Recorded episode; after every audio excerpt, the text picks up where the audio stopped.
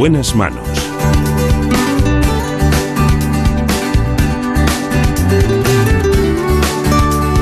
El programa de salud de Onda Cero. Dirige y presenta el doctor Bartolomé Beltrán.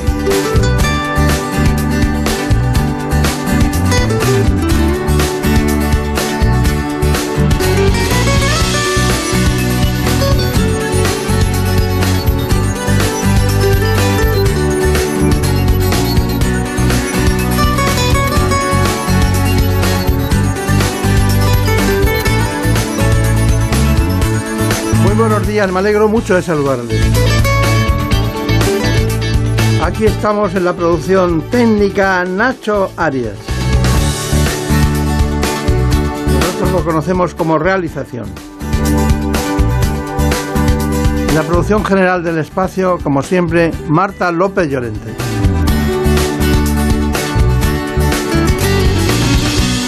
Vamos a hablar, en primer lugar, de las pruebas diagnósticas.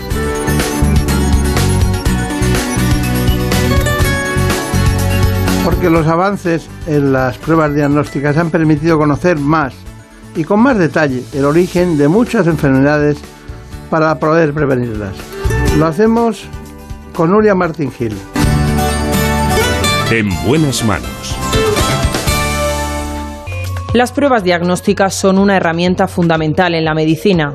Gracias a ellas se consigue en un 80% de los casos el diagnóstico certero de una patología. Entre las más habituales se encuentran los análisis clínicos, que pueden ser de sangre, orina o heces, entre otros fluidos. Pruebas que son de gran ayuda para confirmar un diagnóstico del que ha habido sospecha, identificar o vigilar enfermedades, establecer un tratamiento, comprobar los beneficios de una medicación o incluso prevenir el desarrollo de enfermedades.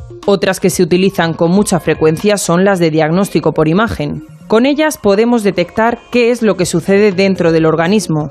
Radiografías, resonancias, mamografías y ecografías, cada vez más modernas, proporcionan imágenes de gran calidad, ayudando así a hacer una valoración más precisa. Y lo más vanguardista, la anatomía patológica y la patología molecular, que han contribuido a detectar muchas enfermedades hereditarias y avanzar en el diagnóstico del cáncer. Estas formas innovadoras de analizar el ADN, los tejidos y las células obtenidas de biopsias, autopsias o exámenes citológicos están aumentando la esperanza de vida de los pacientes. Bueno, pues aquí está esta mañana Nuria Martín Gil, una de las grandes expertas en el ámbito precisamente este que nos ocupa, las pruebas diagnósticas. Vamos con el currículum. Pues sí, les presentamos a Nuria Martín Gil. Ella cuenta con más de 20 años de experiencia directiva en centros de análisis clínicos del ámbito nacional e internacional. Nuria Martín es también directora del Grupo Diagnóstico Analiza y miembro del Comité Económico de España Salud, además de representante como patrono del Instituto para el Desarrollo e Integración de la Sanidad y miembro del Comité Ejecutivo del Círculo de la Sanidad. Bueno, eh, qué curioso, ¿no? Sabe mucho de salud, por lo que veo, ¿no? El currículum es profuso, ¿no? Pero se mete, se mete, se mete uno lentamente y va, se van aprendiendo muchas cosas, ¿no? Me refiero a la gestión. Sí, sin duda. Claro, no se pueden decidir pues, gestiones que realizan médicos, especialistas, microbiólogos, analistas, químicos, si uno no va entrando en el tema, ¿no? Es, debe, ser, debe ser así, ¿no?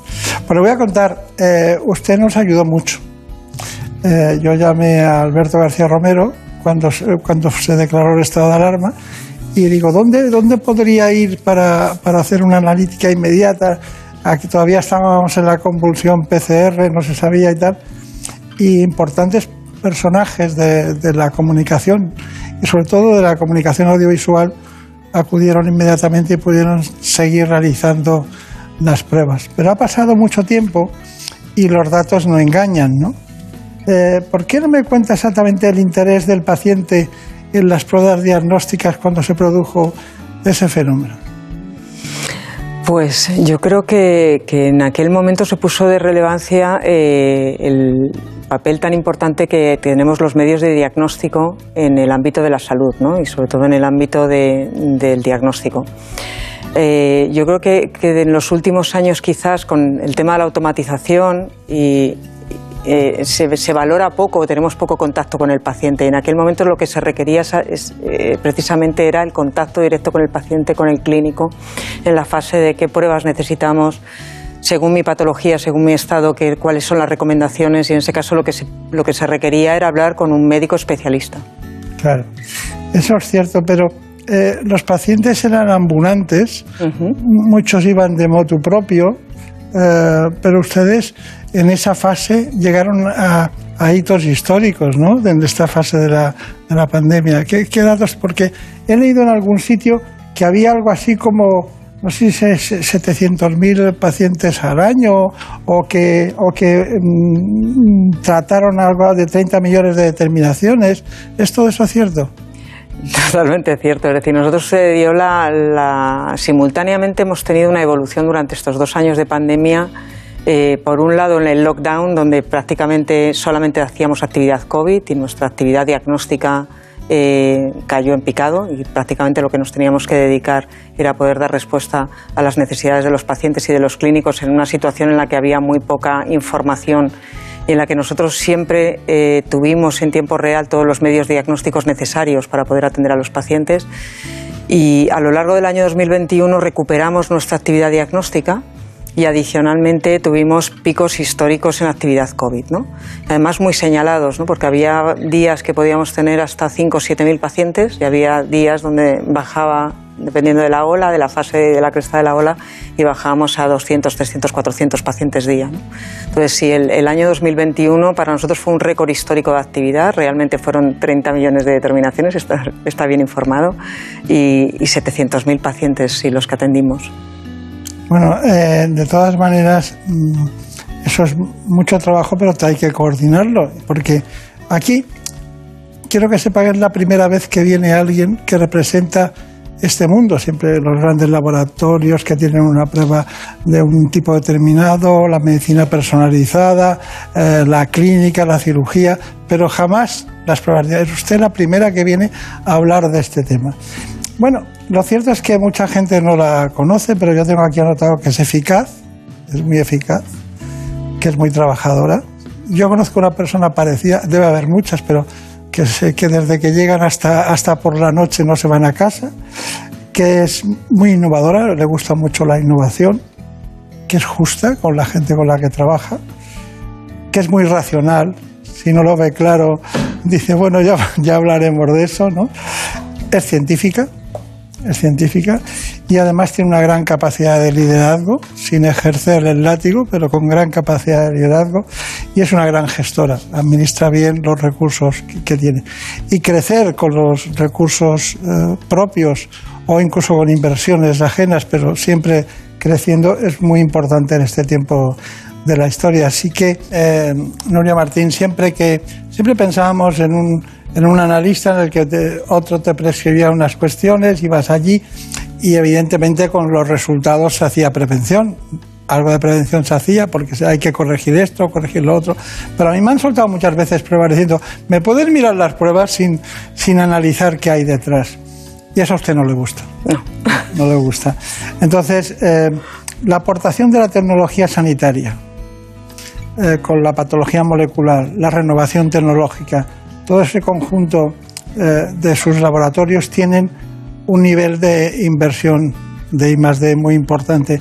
¿Me puede resumir eh, su cartera de servicios en general? Ya hemos visto que hay varias cuestiones innovadoras, pero ¿cómo es su cartera de servicios? Pues yo creo que ahora mismo es lo más amplia posible. Es decir, hay, un tema que es distintivo en, cualquier proyecto de diagnóstico. El nuestro es el más amplio porque damos cobertura a las tres especialidades básicas o la cuarta eh, si incorporamos medicina eh, genética y molecular. Nosotros damos cobertura a análisis clínicos, anatomía patológica, diagnóstico por imagen y, y como he comentado, genética y molecular.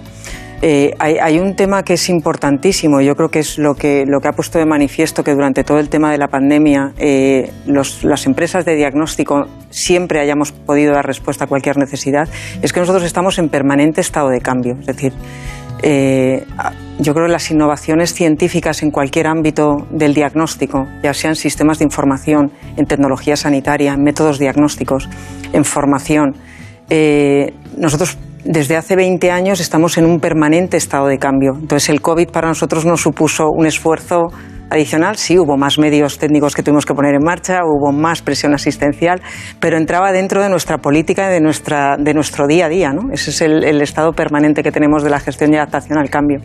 Entonces nosotros sí inicialmente nuestro proyecto solamente abarcamos el ámbito de análisis clínicos. En España era muy habitual que, las empresas estuvieran separadas eh, en función de la especialidad, tanto en el ámbito, sobre todo en el ámbito privado. En otros países de Europa o incluso en Estados Unidos, las empresas son proyectos de diagnóstico, precisamente para poder dar esa visión integral al paciente, no solamente en el ámbito de diagnóstico, sino también en el tratamiento y posiblemente en el ámbito de la prevención. Eh, en los últimos dos años, que es cuando nosotros hemos abordado el diagnóstico integral, eh, paralelamente con el COVID, hemos sido capaces de realizar una transformación tecnológica a todos los niveles, en todas las especialidades. Está bien, está bien. Eh, una vez le preguntaron a un presidente de gobierno que, que quiera el cambio y dijo que el país funcione. Usted ha empezado con el, con el cambio de hace 20 años y, funciona, ¿no? Realmente funciona.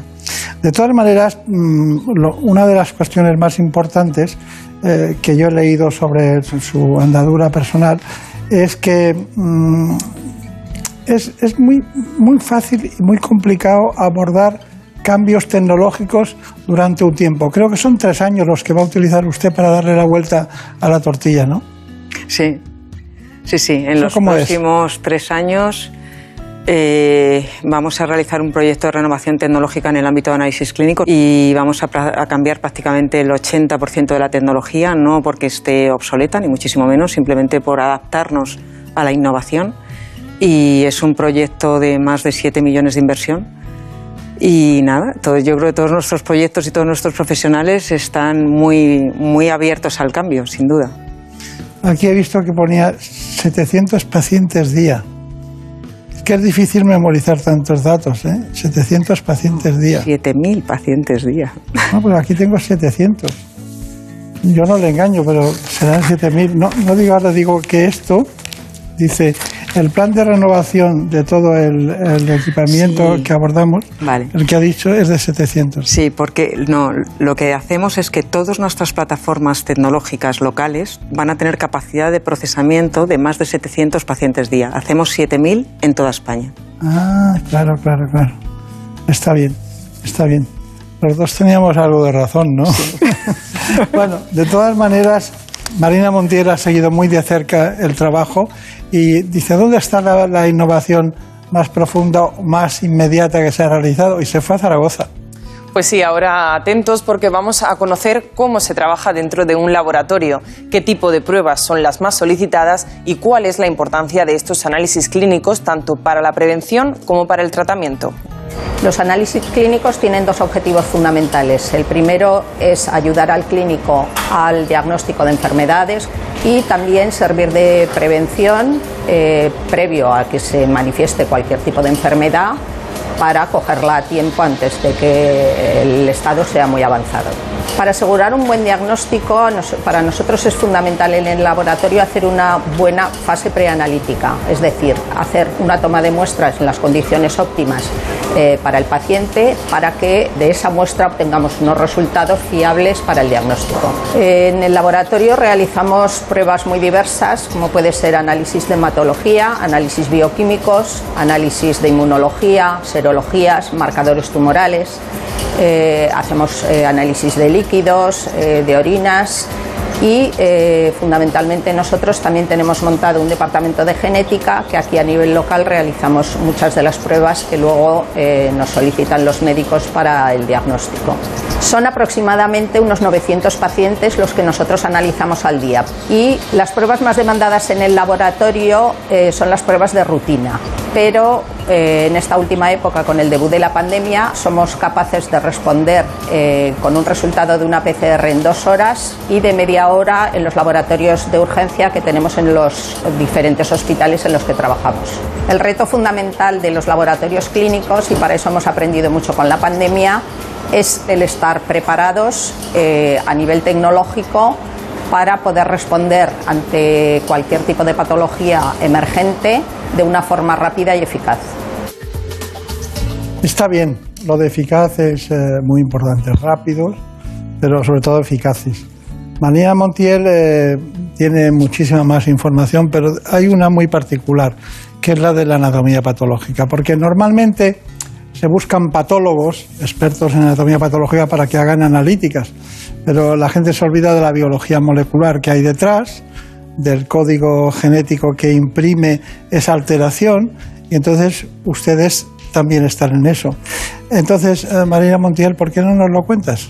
Venga, vamos, porque la anatomía patológica es esencial en medicina. Actualmente no se puede diagnosticar el cáncer sin la realización previa de estudios moleculares. Para ello se ha apostado por un nuevo laboratorio central de anatomía patológica donde ya es posible llevarlos a cabo de forma integrada.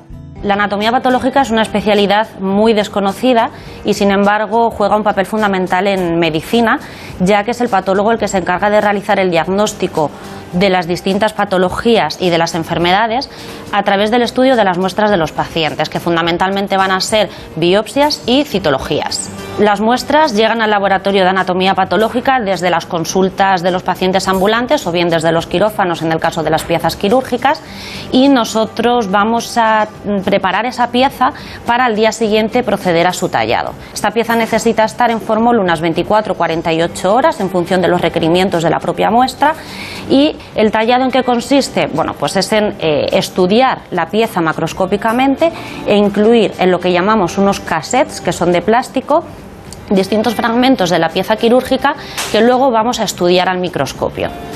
Esos bloques, una vez están hechos, son introducidos en un procesador de tejidos y finalmente se van a realizar unos cortes en una máquina que se llama microtomo y eh, esas laminillas con el tejido eh, puesto encima se van a teñir en una máquina que es un teñidor y en función del tipo de muestra del que estemos hablando se van a realizar unas tinciones u otras. Y finalmente esos cristales teñidos son los que nosotros vamos a ver al microscopio para realizar el diagnóstico de la enfermedad, de la patología que tenga, que tenga ese paciente. Eh, obviamente vamos a ver a veces muestras que son proceden de órganos que no tienen ningún tipo de lesión, que están sanos, otras veces vamos a diagnosticar enfermedades inflamatorias, procesos infecciosos. Y bueno, pues por desgracia prácticamente lo más habitual es el diagnóstico de las neoplasias. Podremos saber si se trata de una neoplasia benigna o maligna y dentro de la neoplasia maligna dar el diagnóstico histológico concreto con nombre y, y apellidos para que luego el oncólogo pueda saber ante qué tipo de tumor está y dar el tratamiento más adecuado a ese paciente. Bueno, lo más complicado para el patólogo al fin y al cabo es realizar el diagnóstico y que sea un diagnóstico eh, adecuado. El mayor porcentaje de biopsias y de citologías con una serie de años de experiencia pues no supone ningún problema para el patólogo, pero sí existe un pequeño porcentaje de casos que tienen cierta dificultad. ¿Qué hacemos con estos casos? Bueno, pues Anatomía Patológica dispone de unas herramientas de ayuda y eh, luego también, por supuesto, existe eh, el, el enseñar el caso al compañero y todos los casos complejos y a día de hoy, además, con el desarrollo de la telepatología o de la patología digital, esto ha supuesto un gran avance para compartir conocimientos y para los casos consulta con otros compañeros. La patología eh, molecular ha supuesto un auténtico cambio de paradigma en el tratamiento de los pacientes oncológicos y supone un gran apoyo y complemento a la anatomía patológica. Qué bien, Alina, estupendo. Gran reportaje. Eh, ya han encontrado ustedes el portavoz ideal, ¿no? Pero bueno, eh, de todas maneras nosotros tenemos que seguir. Esto de la anatomía patológica es mm, para nosotros bastante impresionante, que estábamos acostumbrados al tubo, a la jeringa, a una serie de cosas y estamos entrando en otra, en otra dimensión. Pero el, el pa- el paciente actualmente con patología post-COVID eh, tiene una serie de problemas, entre ellos la coagulación sanguínea. Eh, ustedes, eh, en general, en los laboratorios siempre se ha hecho pruebas de, de coagulación, pero estamos hablando también de otra dimensión dentro de la, eh, diremos, estudio de coagulación. ¿no? Entonces, ¿me podría contar eh, eso que usted un día le oí decir, los compañeros prescriptores? Me gustó el concepto de compañeros prescriptores porque no son alguien que se limita a seguir una línea de lo que ha ordenado el clínico, sino que ellos pueden prescribir en función de lo que van viendo, ¿no? Sin duda. A ver, la, mayor incidencia que estamos notando ahora en pacientes post-COVID, en paciente ambulante, es que se demandan determinadas pruebas que habitualmente no se pedían nunca, solo, solo eran de protocolo de prescripción en pacientes ingresados urgentes, ¿no? Eh, que son pruebas, pues, por ejemplo, como el dímero D o la troponina. Eh, el dímero D, por ejemplo, en pacientes ambulantes se ha multiplicado por 10 la prescripción.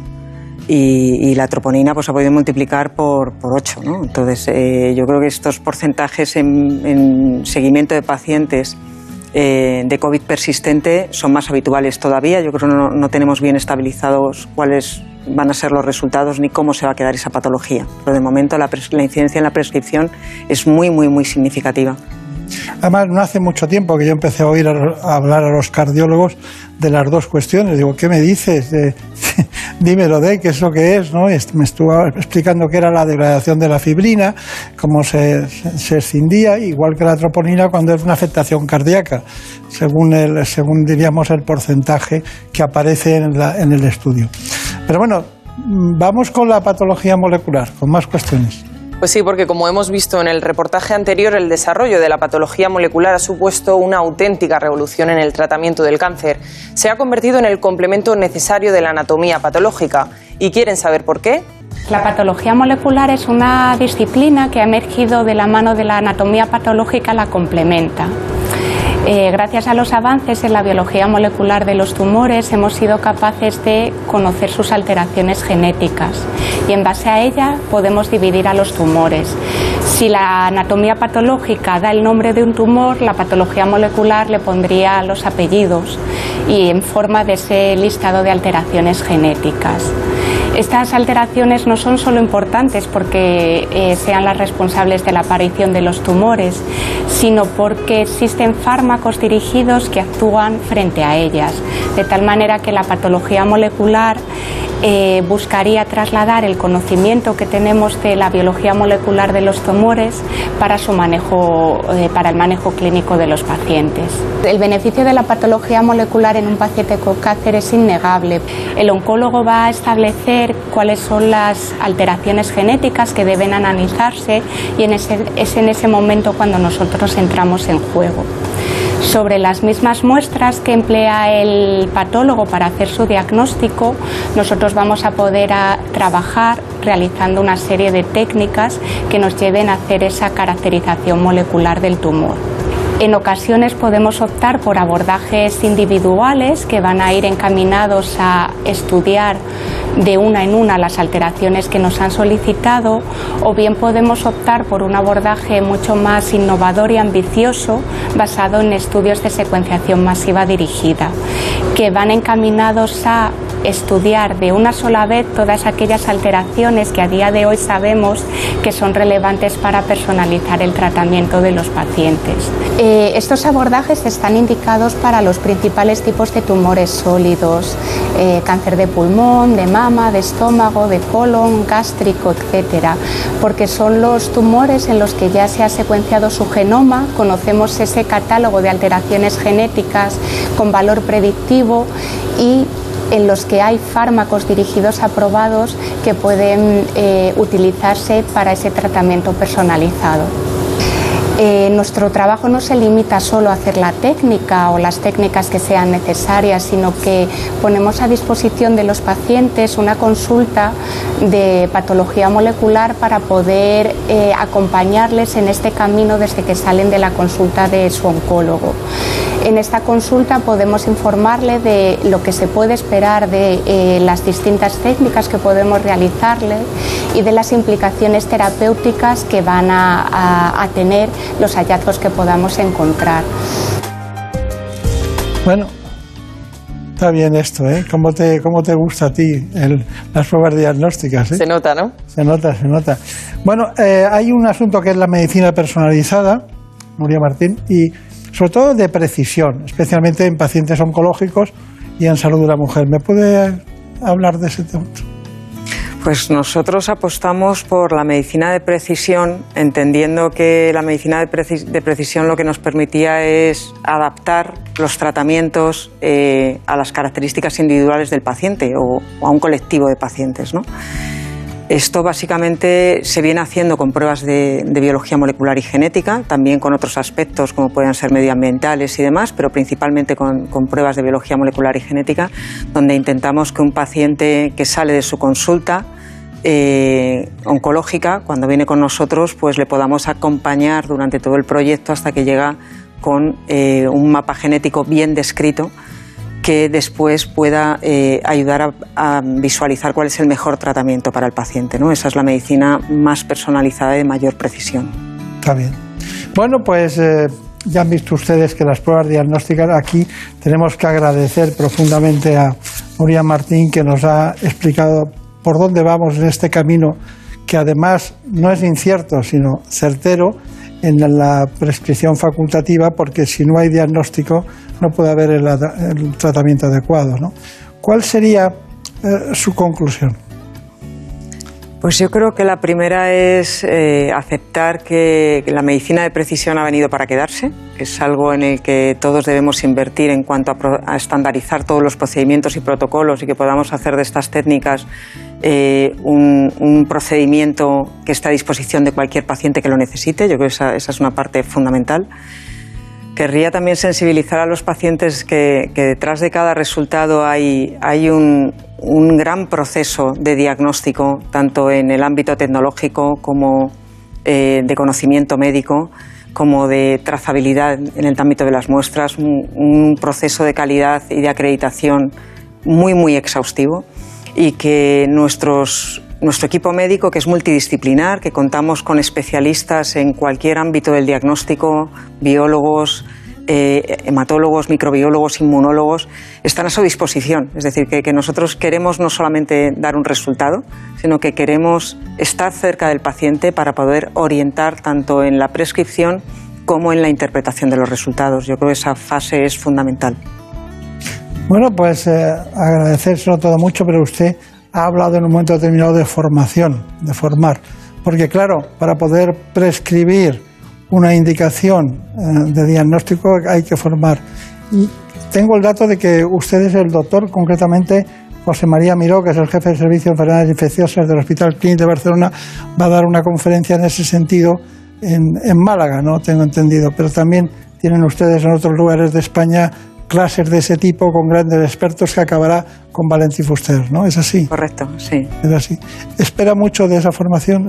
¿Cree que es un buen impulso? Para nosotros ha sido un eje vertebral. Iniciamos los, eh, todas las sesiones científicas, hemos eh, organizado más de 24 sesiones eh, o jornadas biomédicas contando con, yo creo que con las personas más relevantes o, más generados de opinión e investigadores de primer nivel.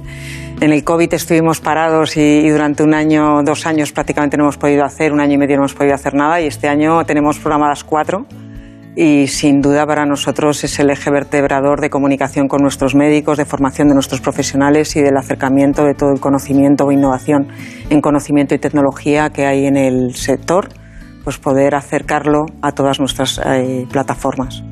Claro. Me había asustado cuando ha dicho estuvimos parados. No, estuvieron trabajando en el COVID tanto que no pudieron hacer la formación que pretendían, ¿no? Sin duda. así. Bueno, pues que sea muy feliz, que tenga mucha suerte y por favor, 12 horas diarias no, basta con 7 o 8, Muchas gracias, doctor. Gracias y que le vaya muy bien. En buenas manos.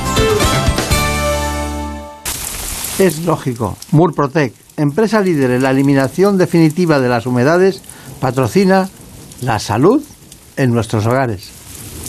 ¿Conoces la relación entre cuidar de tu hogar y cuidar de ti? En Murprotec sabemos que cuando eliminamos las humedades de forma definitiva de tu hogar estamos cuidando de ti y de tu familia. Una vivienda libre de humedades es sana y segura. Llámanos al 930 1130 o accede en murprotec.es. Cuidando de tu hogar, cuidamos de ti.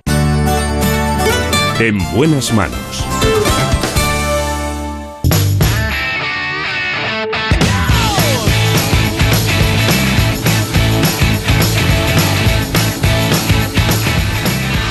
Pasamos a otro asunto de gran importancia. Me refiero a la fisioterapia.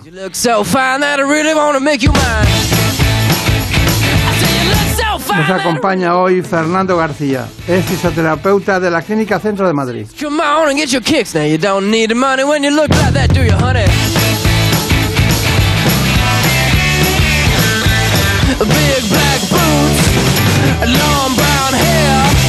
She's so sweet with her. Get back, stare.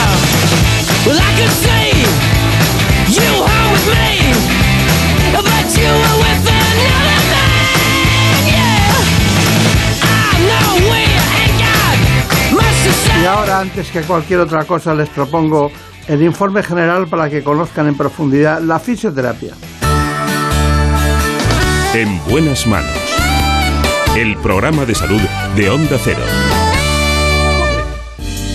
La fisioterapia es una disciplina de la salud que ofrece una alternativa terapéutica no farmacológica, ayudando a paliar los síntomas de múltiples trastornos. Enfermedades crónicas como la fibromialgia, problemas digestivos como el reflujo o el cólico del lactante, rehabilitación neurológica o afecciones del aparato respiratorio, entre otras. Aunque frecuentemente la fisioterapia se asocia con la recuperación de quienes han sufrido lesiones del aparato locomotor, sobre todo las producidas por la práctica de deporte. Una vez se ha realizado un diagnóstico preciso, el profesional que ejerce esta disciplina, el fisioterapeuta, elabora un plan de tratamiento personalizado, en el que el masaje manual se puede combinar con otras técnicas.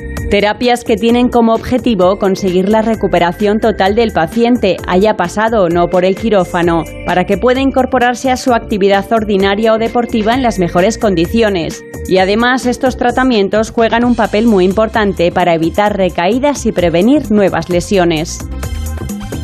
Qué bien, qué ganas tenía yo de hacer este programa de fisioterapia, porque hay una cosa que me llama mucho la atención. Llegas al quirófano, acompañas a un especialista y cuando termina se quita los guantes, tal, te comenta cuatro cosas y parece que todo se ha acabado.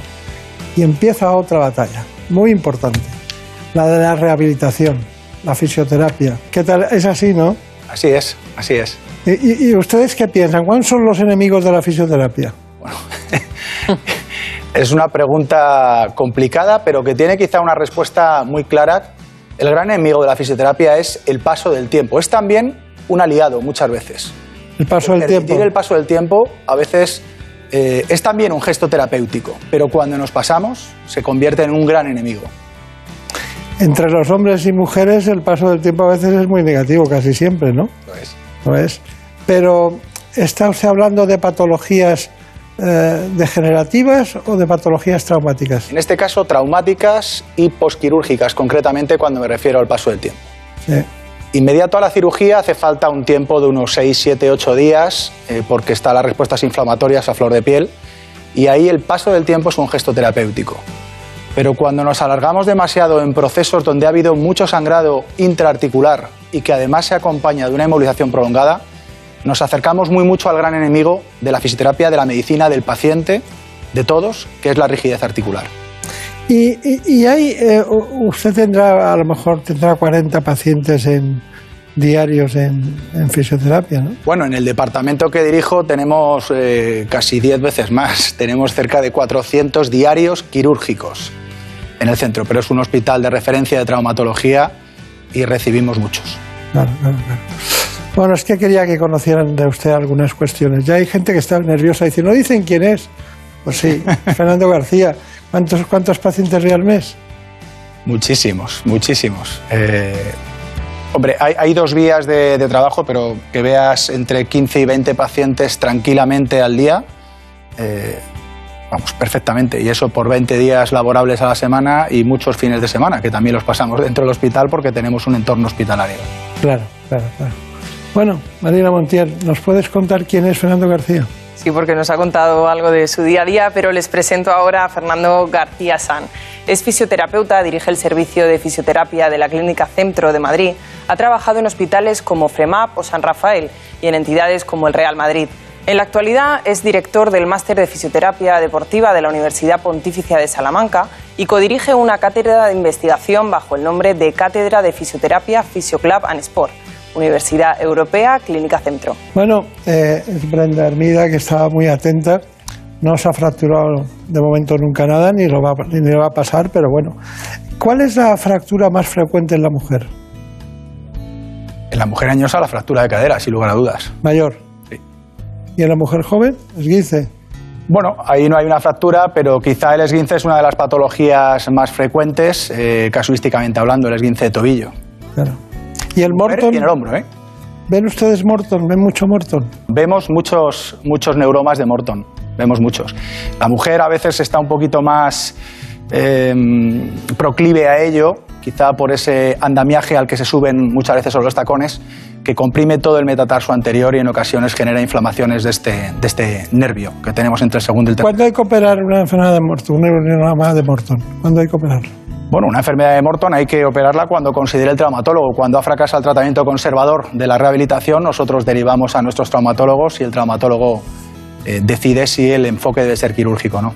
Me ha caído en la trampa, ¿eh? No, ya llevo muchos años en un entorno hospitalario y, y sé perfectamente cuál es. Pero un fisioterapeuta que habla mucho con los pacientes normalmente eh, trastorna el proceso dictado por el Bueno, yo creo que es una cuestión de, de experiencia. Cuando llevas 25 años en esto, eh, cada vez eres menos intervencionista, tanto a nivel quirúrgico si eres traumatólogo como si eres fisioterapeuta, eh, fisioterapeuta a nivel verbal. ¿No? Y, y eres mucho más cauto con los procesos y sabes perfectamente qué campo te corresponde y cuál es el que no te corresponde.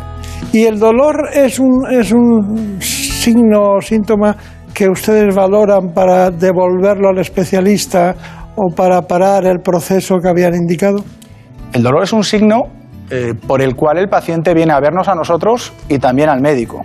Y cuando digo al médico, digo a cualquiera de las especialidades de la medicina, porque la fisioterapia está también en todas las especialidades de la medicina o en casi todas.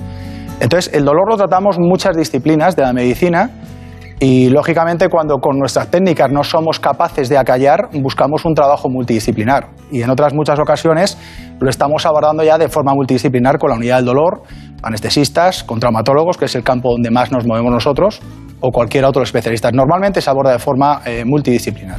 Claro, claro. Ya sabemos dónde estamos, pero ¿las nuevas tecnologías han llegado a la fisioterapia? Sin duda, y han llegado para quedarse y para progresar seguramente. Así. ¿Y qué es lo que más le ha impresionado en los últimos tiempos? Bueno, nosotros actualmente hemos tenido la suerte de contactar con, con una empresa que nos ha favorecido bastante los tratamientos con tecnología como sensorización inercial, eh, sensores de electromiografía de superficie y realidad virtual que incorporamos en todos los perfiles de tratamiento que tenemos actualmente. ¿Qué usan el color? Para, ¿Usan el color en la imagen o no? Bueno, utilizamos entornos virtuales de todo tipo, desde un domicilio, lo utilizamos en los pacientes post-prótesis. Nosotros operamos en nuestra casa con, con, robótica y a la salida de la cirugía, en el quinto o sexto día, les metemos ya en un entorno virtual en donde simulamos su casa. Ahí tienen eh, bueno, pues el sofá, la silla, eh, obstáculos que se van a encontrar a la salida de su casa y los empezamos a reentrenar en, esos obstáculos desde el quinto o sexto día con realidad virtual a la par que estamos sensorizando la actividad muscular de su pierna buena, de su pierna mala para poder crear y cuantificar cómo se encuentran, así como eh, el grado de movilidad que tiene la pierna afecta en la que ha estado operada, sea rodilla o sea cadera. Y en, una mujer, en una mujer de mediana edad, ni mayor ni joven, que tiene una fractura concretamente eh, de cadera, eh, cuando ustedes se ponen a... ¿Qué tiempo puede tardar eso en, en estar de nuevo en lista para, para la actividad diaria? Si es una fractura de cadera cuyo problema se resuelve con prótesis, en esa edad es raro, aunque las prótesis cada vez se ponen en gente más joven, tenía que ser un estallido de cotilo, de cabeza irreparable con osteosíntesis. Normalmente una cadera en mes y medio, dos meses, en esa edad, podría estar perfectamente para hacer eh, vida absolutamente normal. Es más, en el tercer, cuarto día están subiendo y bajando escaleras y con esa edad podría estar sin muletas, sin lugar a dudas, en la cuarta semana, quinta semana. Y al margen de los politraumatismos que tienen, eh, pueden tener un hombro, una cadera, una fractura de fémur, lo que sea, no estoy hablando de eso. ¿Cómo clasificaríamos las que más tardan y las que menos tardan aproximadamente? ¿Tiene usted algún dato en ese sentido de cuáles son las que inmediatamente se rehabilitan o las que tardan mucho tiempo? Son preguntas muy, abiertas. Cuando tenemos fracturas complejas, las fracturas complejas, por definición, eh, tienden a tener reparaciones quirúrgicas complejas y, en consecuencia, los periodos de rehabilitación son también más amplios. Cuando las fracturas son sin desplazar, eh, no ha habido que operarlas, normalmente son de mejor pronóstico y la recuperación puede ser también más rápidas. Los huesos largos, una fractura de radio, la fractura típica de coles, con la deformidad de tenedor, bueno, pues se reduce y no es una fractura que se vaya a complicar, es una fractura de buen pronóstico. Una fractura supracondilia de rodilla, una fractura estallido de la rótula, eh, hay que pensar que son fracturas que se van a complicar en forma y probablemente en tiempo. Claro, claro, claro.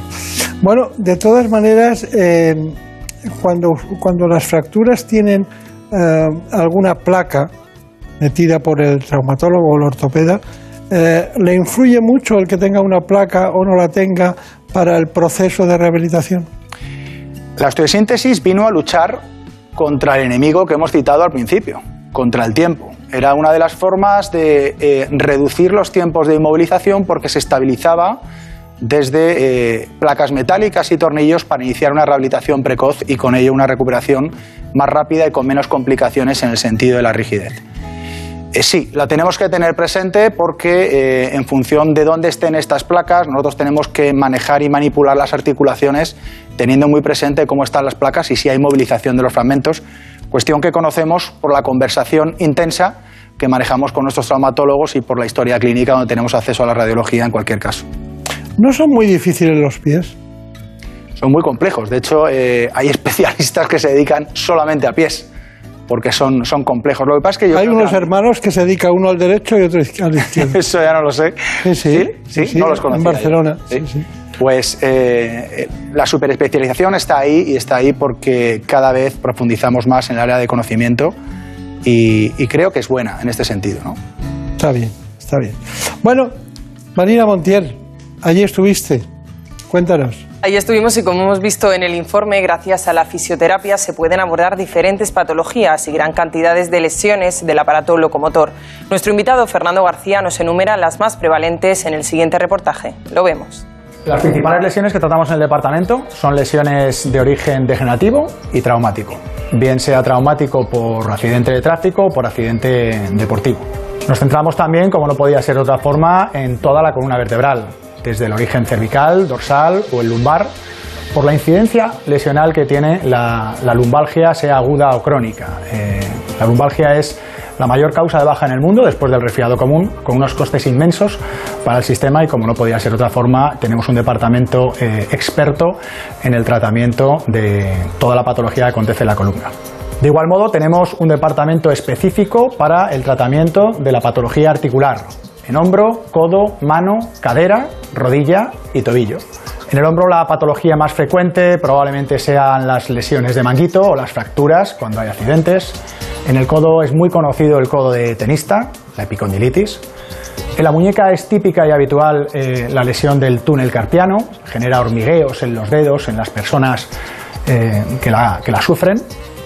Y en la cadera tendríamos la famosa prótesis de cadera, que siempre se dice que no sabemos si se ha roto la cadera y por eso se ha caído, o se ha caído porque se ha roto la cadera, que se resuelve esta artrosis de cadera con, con la prótesis.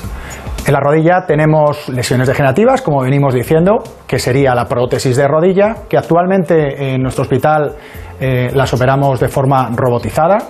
Y tenemos las lesiones traumáticas, deportivas, que, eh, de las que tanto se habla, como son el ligamento cruzado anterior, la patología del futbolista o del esquiador. Para terminar con el tobillo, donde tenemos la lesión probablemente más eh, habitual en los colegios, que es el famoso esguince de tobillo. La fisioterapia, por supuesto, aporta calidad de vida a cualquiera de estas patologías que hemos comentado y lo hace desde la terapia manual, que nunca podemos olvidar y es la base de la fisioterapia, y por supuesto desde toda la vanguardia tecnológica que estamos incorporando en el departamento. Antes de que Marina Montiel nos cuente exactamente las técnicas, las distintas técnicas que tienen ustedes de fisioterapia, que me gustaría saber, en columna, en la columna, estamos hablando de la, de la parte más baja de la columna, L3, L4, S1, esa zona, eh, son cuando ya están muy intervenidas, son difíciles de rehabilitar, ¿verdad? ¿Qué, qué, qué, nota usted ahí? Porque el paciente tiene que hacerlo muchas veces, eh, tiene que hacerlo eh, menos tiempo a la semana, lo tiene que hacer cada día, sobre todo cuando tiene dolor por la noche. La zona baja de la columna, la, lumbalgia, eh, se va a presentar en todas las personas eh, al menos en dos o tres ocasiones en su vida de forma abrupta, aguda, y eh, por desgracia en muchas de ellas hay bastante cronificación del problema, la lumbalgia crónica. El problema de la lumbalgia crónica es que sensibiliza al sistema nervioso central y eso es lo que genera que el dolor sea constante, que tengan dolor nocturno en muchas ocasiones. ¿no?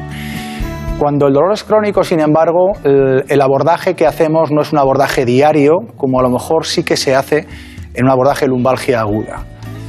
Eh, la lumbalgia es una asignatura pendiente, diría yo, no solo de la fisioterapia, sino de la medicina. Y quizás sea fruto de esa bipedestación en este desarrollo evolutivo que hemos tenido el ser humano, en donde De andar a cuatro cambia, patas a pasar. todo cambia y cambia justo para esa zona de la curvatura que ha comentado muy bien, como es L5S1, que es esa zona de cambio, esa zona de charnela, que es la que, la que probablemente sufre más todo esto, vinculado a una sociedad que cada vez se mueve menos, que cada vez está más sentada, y esto lleva a una eh, atrofia de los garantes articulares, que es la musculatura más profunda, multífida y eh, abdominal. ¿Y usted lo soluciona eso?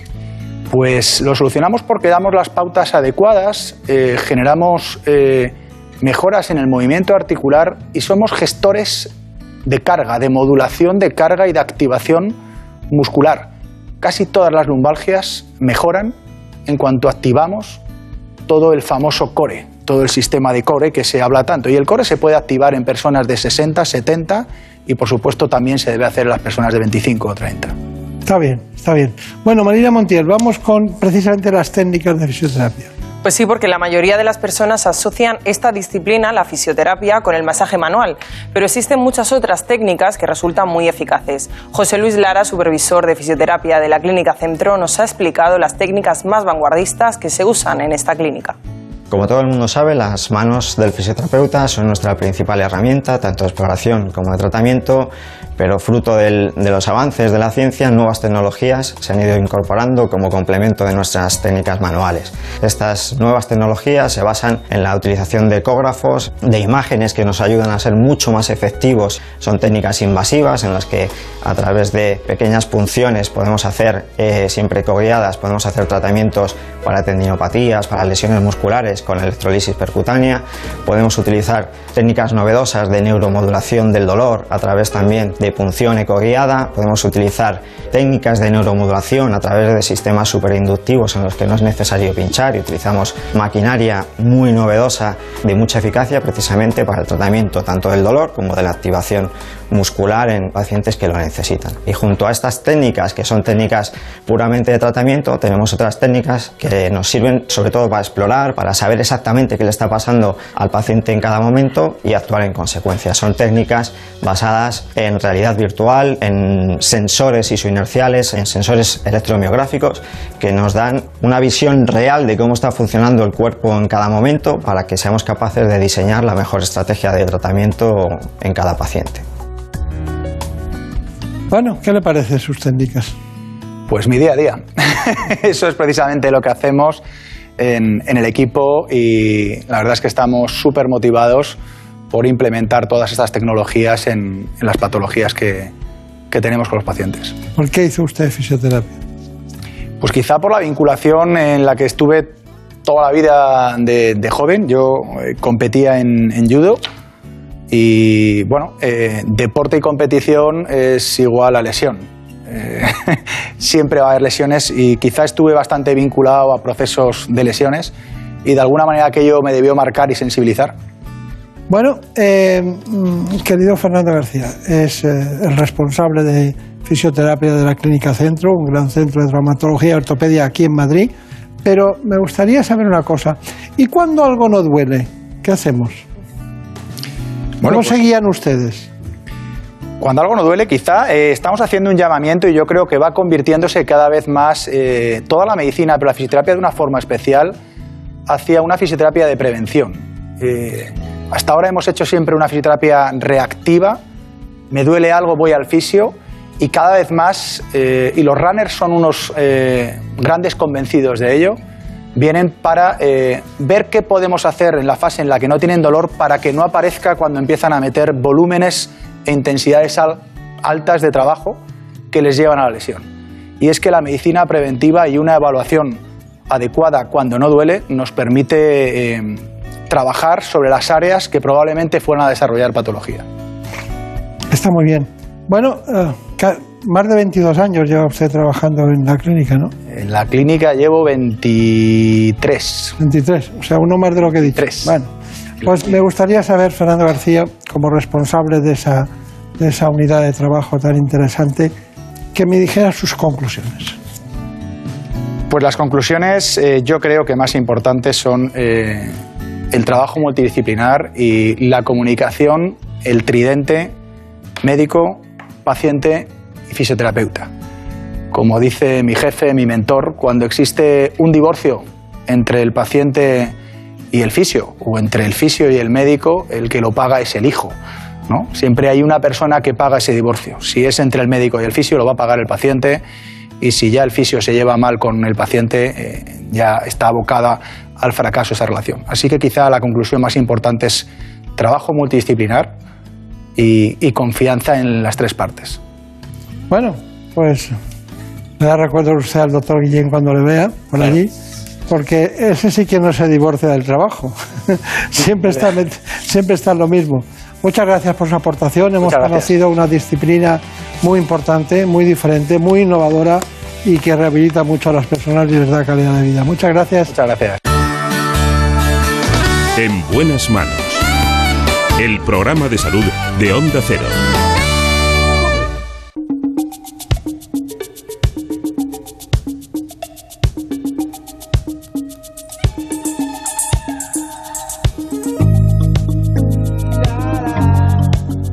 Y después del conocimiento aportado, les dejo con las noticias. Nuestros compañeros llevan prácticamente una hora para saber lo que pasa en España y en el mundo.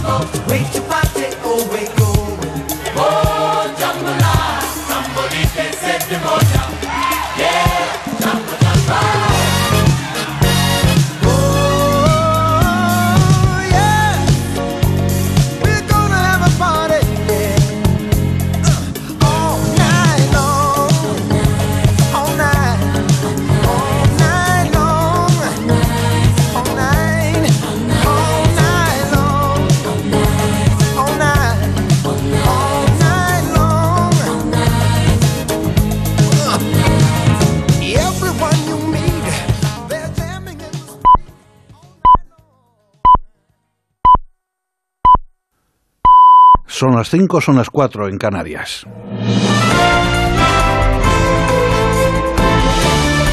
Noticias en Onda Cero. Buenas noches. El presidente del Gobierno, Pedro Sánchez, ha instado al Partido Popular a que mire hacia Reino Unido y vea las consecuencias de sus políticas de bajada de impuestos. Durante un acto político en Soria, Sánchez ha insistido en que su Gobierno tiene objetivo, método y compromiso para que nadie se quede atrás en la actual crisis económica y social derivada de la invasión de Putin en Ucrania. Aquellos que durante la pandemia nos pedían más apoyo, más ayudas del Estado del Bienestar, claman por bajadas generalizadas e indiscriminadas de impuestos.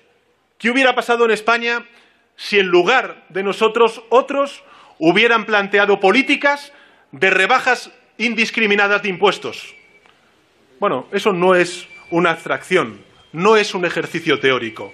Que miren lo que ha pasado en el Reino Unido para saber exactamente cuáles son las consecuencias de ese tipo de política económica. A Sánchez le ha respondido la secretaria general del Partido Popular, Cuca Gamarra, quien ha afirmado que los presupuestos generales del Estado para 2023 son una gran hipoteca general del Estado económica y política para las próximas generaciones. En un acto en Canarias, Gamarra ha lamentado los compromisos a los que puede llegar el presidente Pedro Sánchez con independentistas y Bildu para sacarlos adelante. ¿Por qué no retira unos presupuestos que van a suponer 190 millones de euros diarios de deuda. Repito, 190 millones de euros diarios de deuda. Esto significa que estos presupuestos generales del Estado lo que son es una gran hipoteca general del Estado, que es una cosa bien diferente. La presidenta de Ciudadanos, Inés Arrimadas, también ha cargado contra los presupuestos porque dice son malos para España, suponen un atraco para las próximas generaciones y son una ruina a las clases medias. Durante una visita a Lugo, la presidenta del Partido Naranja ha asegurado que es la relación con los nacionalistas lo que define el proyecto de Pedro Sánchez yo creo que es un atraco a las siguientes generaciones y sobre todo es la ruina de las clases medias. No me extraña que a los separatistas les gusten estos presupuestos porque son presupuestos malos para España y todo lo que es malo para España a Bildu y a Esquerra pues le encanta. Y ese es el proyecto que tiene Sánchez, pero es verdad también que muchas de las cosas que están en estos presupuestos pues vienen heredadas de, también de etapas del Partido Popular. Miles de personas de entidades vecinales, sociales, sindicales y profesionales de la salud han salido este pasado sábado a las calles de Madrid para reivindicar una sanidad pública fuerte y de calidad ante el abandono completo al que se sienten expuestos por parte de la Comunidad de Madrid. Bajo el lema por una sanidad madrileña pública, universal y de calidad, los manifestantes se han congregado en la Plaza de Neptuno y han recorrido las calles de la capital hasta llegar a la zona de Sevilla. La secretaria general de SATSE Madrid, Teresa Galindo, ha explicado que se trata de defender la sanidad pública de calidad, ya que ahora se encuentra desgastada, deteriorada y con profesionales agotados física y psicológicamente. Estamos aquí para defender la sanidad pública en la Comunidad de Madrid. Una sanidad pública que está gastada, cansada, con profesionales maravillosos, pero cansados física y psicológicamente. Necesitamos un cambio, necesitamos que nos escuchen, que nos respeten, llegar a un consenso, un acuerdo que nos nuestras condiciones laborales y económicas. Y lo necesitamos ya. El presidente de Ucrania, Volodymyr Zelensky, ha advertido de que los ataques rusos a la, a la, red eléctrica del país, que han dejado a más de un millón de ucranianos sin luz, no pararán el avance de sus tropas para recuperar los territorios ocupados. En su habitual discurso nocturno, Zelensky ha afirmado que el ejército ucraniano está avanzando todos los días. Nuestras fuerzas aéreas también muestran buenos resultados, pero no tenemos la capacidad técnica para derribar el 100% de los misiles rusos y de los drones de ataque. Estoy seguro de que llegaremos a eso con la ayuda de nuestros socios. Tras cerca de nueve horas en el juzgado de guardia, la joven detenida el pasado jueves ha reconocido ante la jueza de guardia haber secuestrado a un bebé en el hospital de Basurto durante una declaración en la que no ha dejado de llorar. La joven de 24 años, su abogado y sus familiares han pedido reiteradamente a la jueza su ingreso en un hospital psiquiátrico y el próximo lunes ella misma y sus allegados lo solicitarán de manera particular en el Servicio Vasco de Salud. La jueza ha decidido poner en libertad provisional sin medidas cautelares a la detenida a pesar de que ha apreciado indicios fundados de la comisión de un delito de detención ilegal. Es todo, más noticias dentro de una hora y en ondacero.es. Síguenos por internet en ondacero.es.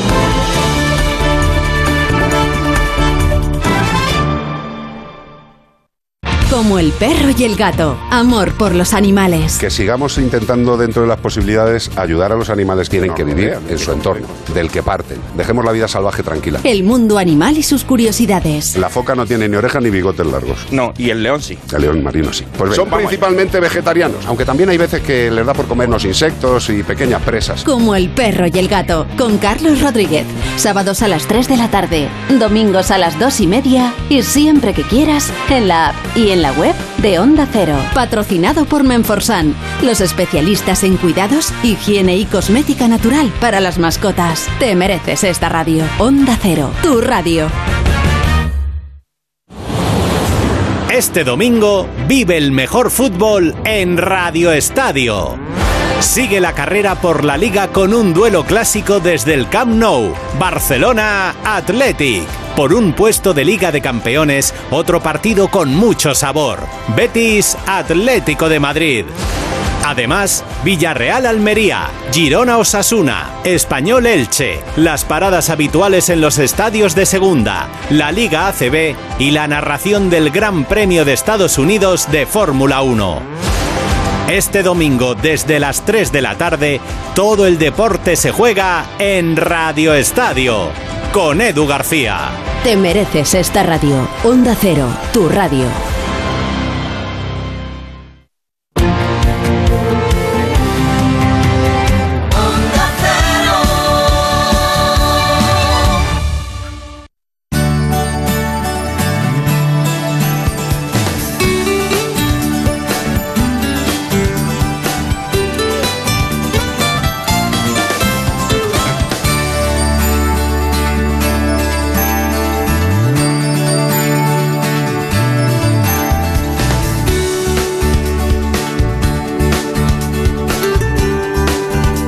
Buenas manos.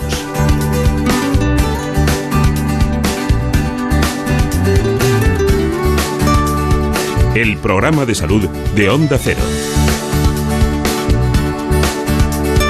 Dirige y presenta el doctor Bartolomé Beltrán.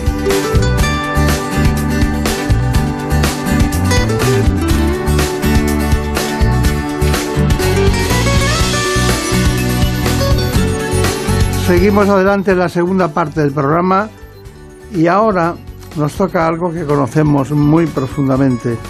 Lo hemos hecho muchas veces, pero cada vez nos damos cuenta, y hay que saberlo, que se produce en cualquier época del año. Vamos a hablar de las alergias.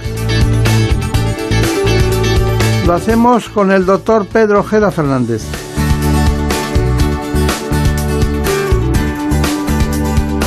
Es el director de la Clínica Ojeda de Madrid.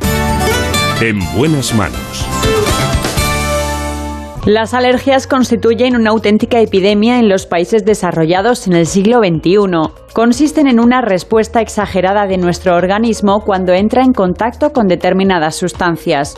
Las que suelen causar más problemas son el polen, los ácaros del polvo, el pelo de los animales y los alimentos, y pueden provocar diversos síntomas como rinitis, conjuntivitis, estornudos, sarpullidos, asma e incluso reacciones mucho más peligrosas. Se trata de procesos crónicos que afectan en gran medida a la calidad de vida de los pacientes. Según los expertos, más de 10 millones de personas en nuestro país sufren algún tipo de alergia y además alertan, su incidencia aumenta un 2% al año, así que en 2050 la mitad de la población española podría ser alérgica. A pesar de ser una de las enfermedades más comunes en nuestra sociedad, siguen siendo todo un enigma del sistema inmunitario. Bueno, pues aquí estamos con el doctor Pedro Ojeda, un, un apellido alergológico en España, podríamos decir, ¿no? Eh, es un gran especialista, un gran amigo de este espacio y bueno, me gustaría mucho que me dijera, eh, eh, ¿hay una saga de Ojedas? Bueno, hay una Ojeda por ahí en, primero bachillerato que quiere hacer medicina, ya veremos si seguirá con alergología o no. Pues su padre también era... Mi padre, tristemente fallecido hace un poco más de un año, pues eh, fue alergólogo, fue uno de los pioneros de alergia en este país, sobre todo de la alergología pediátrica, de la alergia infantil. Él creó el servicio de alergia del Hospital La Paz hace ya un montón de años, cuando se creó el Hospital La Paz, y por, él, por sus servicios pues, se formaron muchos de los alergólogos de hoy que trabajan hoy en la sanidad, tanto pública como privada, muchos pediatras que pasaron por allí. Así que bueno, sí, contribu- contribuyó bastante, sí. Está bien, está bien. Bueno, además usted estaba en la Sociedad Española, concretamente de Inmunología Clínica, fue director de comunicación de esa sociedad. Bueno, eh, sigo siendo eh, director de comunicación de la Sociedad Española de Alergología e Inmunología Clínica. Ahora además me he reenganchado a la Junta Directiva, fui secretario de, de la Junta Directiva durante ocho años, luego salí y luego me he reenganchado y sigo llevando la comunicación. Me tiene que contar, después de que sepamos su currículum completo, me tiene que contar eso, de- qué es eso de la alergología innovadora, la nueva alergología, porque hay muchas cosas que han cambiado desde que usted y yo acabamos la carrera. Efectivamente, gracias a Dios que las cosas cambian. sí. Cambian, desde luego. Bueno, pues Brenda Armida, cuéntanos, ¿quién es el doctor Ojeda? Pues les ampliamos algunos datos de su currículum. El doctor Pedro Ojeda Fernández es alergólogo y director de la Clínica Ojeda de Madrid. Hizo la especialidad en el Hospital 12 de Octubre y amplió sus estudios en Estados Unidos en el campo del asma profesional. El doctor Ojeda está especialmente capacitado en alergia a medicamentos, el asma, las alergias de origen laboral y las desensibilizaciones con alimentos. Posee el título de experto universitario en asma grave por la Universidad San Pablo CEU y compagina su actividad con cargos institucionales en distintas sociedades médicas. Bueno, está bien todo, ¿no? Sí, es lo que pongo en la página web. ¿Sí? ¿Lo pone en la página web? Sí, hombre, hay que darse a conocer. Hay que innovar algo, ¿no? En los programas, pero bueno, me parece. ¿Qué es la inmunología eh, más vanguardista, la nueva inmunología que es? Bueno, eh, vamos a ver, mm, la medicina avanza, las técnicas diagnósticas avanzan, eh, los conocimientos científicos avanzan y en la alergología eh, no nos quedamos atrás. Entonces, básicamente, la nueva alergología mm, pues está muy manido ya el término de alergología, vamos, de medicina de precisión, medicina personalizada y la nueva alergología va precisamente a eso, a conocer eh, el perfil detalladamente de alergias, de sensibilizaciones de, un- de un- una persona, ¿no? Es decir, no solamente si es alérgico a un polen o a un ácaro, sino decir, oye, ¿a qué proteína en concreto de este polen, de este ácaro, de este alimento está respondiendo el sistema inmunitario de esa persona? Primero para predecir riesgo, para predecir, pues, por ejemplo, si existen los fenómenos de lo que llamamos reactividad cruzada, es decir, si esa proteína me la puedo encontrar en distintas fuentes alergénicas, y luego para eh, también personalizar el tratamiento de cara a una inmunoterapia, una desensibilización. eh, pues básicamente es conocer más detalladamente eh, las- el perfil de sensibilizaciones de una persona para ajustar mejor su tratamiento. Está bien, está bien. Eh, bueno, y son de las consultas, la alergología de las consultas más profusas que hay, ¿no? Más numerosas, ¿no? Bueno, vamos a ver, eh, en dos sentidos. Eh, primero, las alergias están aumentando y eso los datos epidemiológicos, los estudios epidemiológicos así lo vienen diciendo año tras año, década tras década. De hecho, hay previsiones de, no lo digo yo, sino que lo dice la Academia Europea de Alergia, que es, digamos, la sociedad científica que engloba a los alergólogos europeos, y hay estudios de previsión de, dicen que para el año 2050 uno de cada dos personas de la población general será alérgica, con lo cual, pues, eh, evidentemente las consultas van aumentando en volumen de pacientes. ¿Quién lo pillara? Ojalá nos tocara. Bueno, ojalá no, porque el tema es que hay que, hay que dotar eh, los sistemas sanitarios de, de los profesionales adecuadamente formados para poder atender a esas personas. Y luego la, la otra realidad que también estamos viendo es que eh, las alergias, digamos, no, la alergia no es la alergia de la nariz o la alergia, el paciente alérgico del pulmón o de la piel, sino que el paciente alérgico es un todo. Y la alergia es una, una enfermedad del sistema inmunitario. El sistema inmunitario es global, es sistémico. Y una, una misma persona podemos tener pues, una dermatitis atópica, una alergia a alimentos, un asma, una rinitis y todo eso.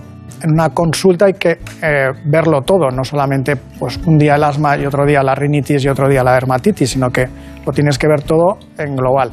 Y luego cada vez estamos viendo casos de pacientes con alergias más complejas y sobre todo en niños eh, que antes era muy, muy infrecuente verlo, pero niños que llegan por primera vez a la consulta y a lo mejor tienen alergia a cinco, seis, incluso siete grupos alimentarios distintos. Y eso pues, es complejo a la hora de llevar. Precisamente hace poco ha salido un, un despacho de agencia que decía que más del 10% de los niños en edad escolar sufre alguna alergia alimentaria. Sí, no, no, no es un dato que me choque. Vamos, es muy probable que esto sea así y de hecho hay estudios realizados en, en comedores escolares en los que se dan estas cifras, ¿eh? en torno a un 10, un 15% incluso en algunos colegios. Bueno, doctor Ojeda, aquí trabajamos los programas, pero todos, ¿eh? O sea, que no se están crea. muy trabajados. ¿sí? Me gustaría saber una cosa, ¿las alergias se heredan? Sí, hay un componente hereditario clarísimo. De hecho, también, eh, esto también se ha estudiado. O sea, que la Eh, culpa es de mi abuela. Bueno, mm, a lo mejor más bien de tu padre y de tu madre. Sí, sí, sí. Sí, vamos, si los dos progenitores son alérgicos, la probabilidad de que tú seas alérgico es un 60%. ¿Qué diferencia hay entre una alergia y una atopia? Bueno, eh, vamos a ver, la atopia, digamos, es como la condición un poco predisponente a padecer alergias y la alergia ya es la, la- cuando tenemos la enfermedad que ya se manifiesta clínicamente. ¿Sigue siendo la rinitis alérgica la más común de las enfermedades alérgicas? Sí, sí, eh, los datos de estudios lo así lo aseveran. Pero usted ha dicho que era de todo el organismo y resulta que la gente va a la consulta porque tiene una rinitis alérgica. Sí, pero por algún motivo que todavía no conocemos, eh, Ah. pues hay alergias que se localizan en solamente un órgano y hay alergias eh, que se hacen más sistémicas. Claro, claro, claro, no acabo de entender. Y, y- y usted no cree, porque yo estoy esperando, ¿la alergia desaparece con la edad? Mm, Bueno, mejora.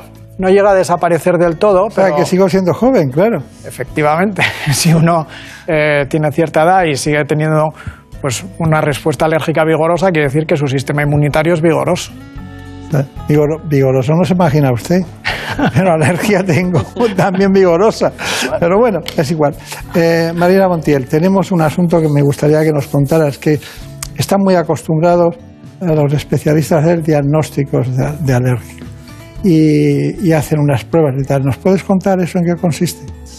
En efecto, todos hemos visto alguna vez a alguien a quien se le han realizado las famosas pruebas de alergia en el brazo. Nosotros hemos acudido a la doctora Isabel Ojeda para conocer cómo se realiza el diagnóstico de las alergias y cuáles son las técnicas más vanguardistas. Para realizar un diagnóstico en alergia, eh, la parte más importante es la historia clínica. Luego tenemos las pruebas cutáneas, que se llaman también prick que bueno, es una técnica que consiste en aplicar en el, en el brazo del paciente extractos alergénicos y con una pequeña lanceta pinchar superficialmente para que entre una pequeña cantidad debajo de la piel. Si ahí hay anticuerpo alérgico, se va a formar rápidamente una pequeña reacción alérgica local, una BON, y esto ya nos da la información de positividad. Y esto lo complementamos con análisis de sangre para ver el nivel de anticuerpos alérgicos. Sobre esto, si es una alergia a alimentos, hay una prueba adicional que es la prueba de provocación con alimentos o exposición oral controlada que se hace en medio hospitalario. Y si son alergias respiratorias, pues ya hay que hacer las pruebas de función respiratoria, espirometría, óxido nítrico exhalado. Bueno, y lo más novedoso en alergia que tenemos es el diagnóstico molecular, que la verdad es una prueba muy útil en los casos difíciles. El ALEX es una técnica de diagnóstico molecular in vitro que consiste en un test multiplexado. Es un microchip en el que con tan solo 100 microlitros de suero de paciente detecta de una sola vez la sensibilización frente a 300 alérgenos. Es una técnica bastante laboriosa porque bueno, pues implica estar pendiente también de, de los tiempos de incubación de cada uno de los reactivos.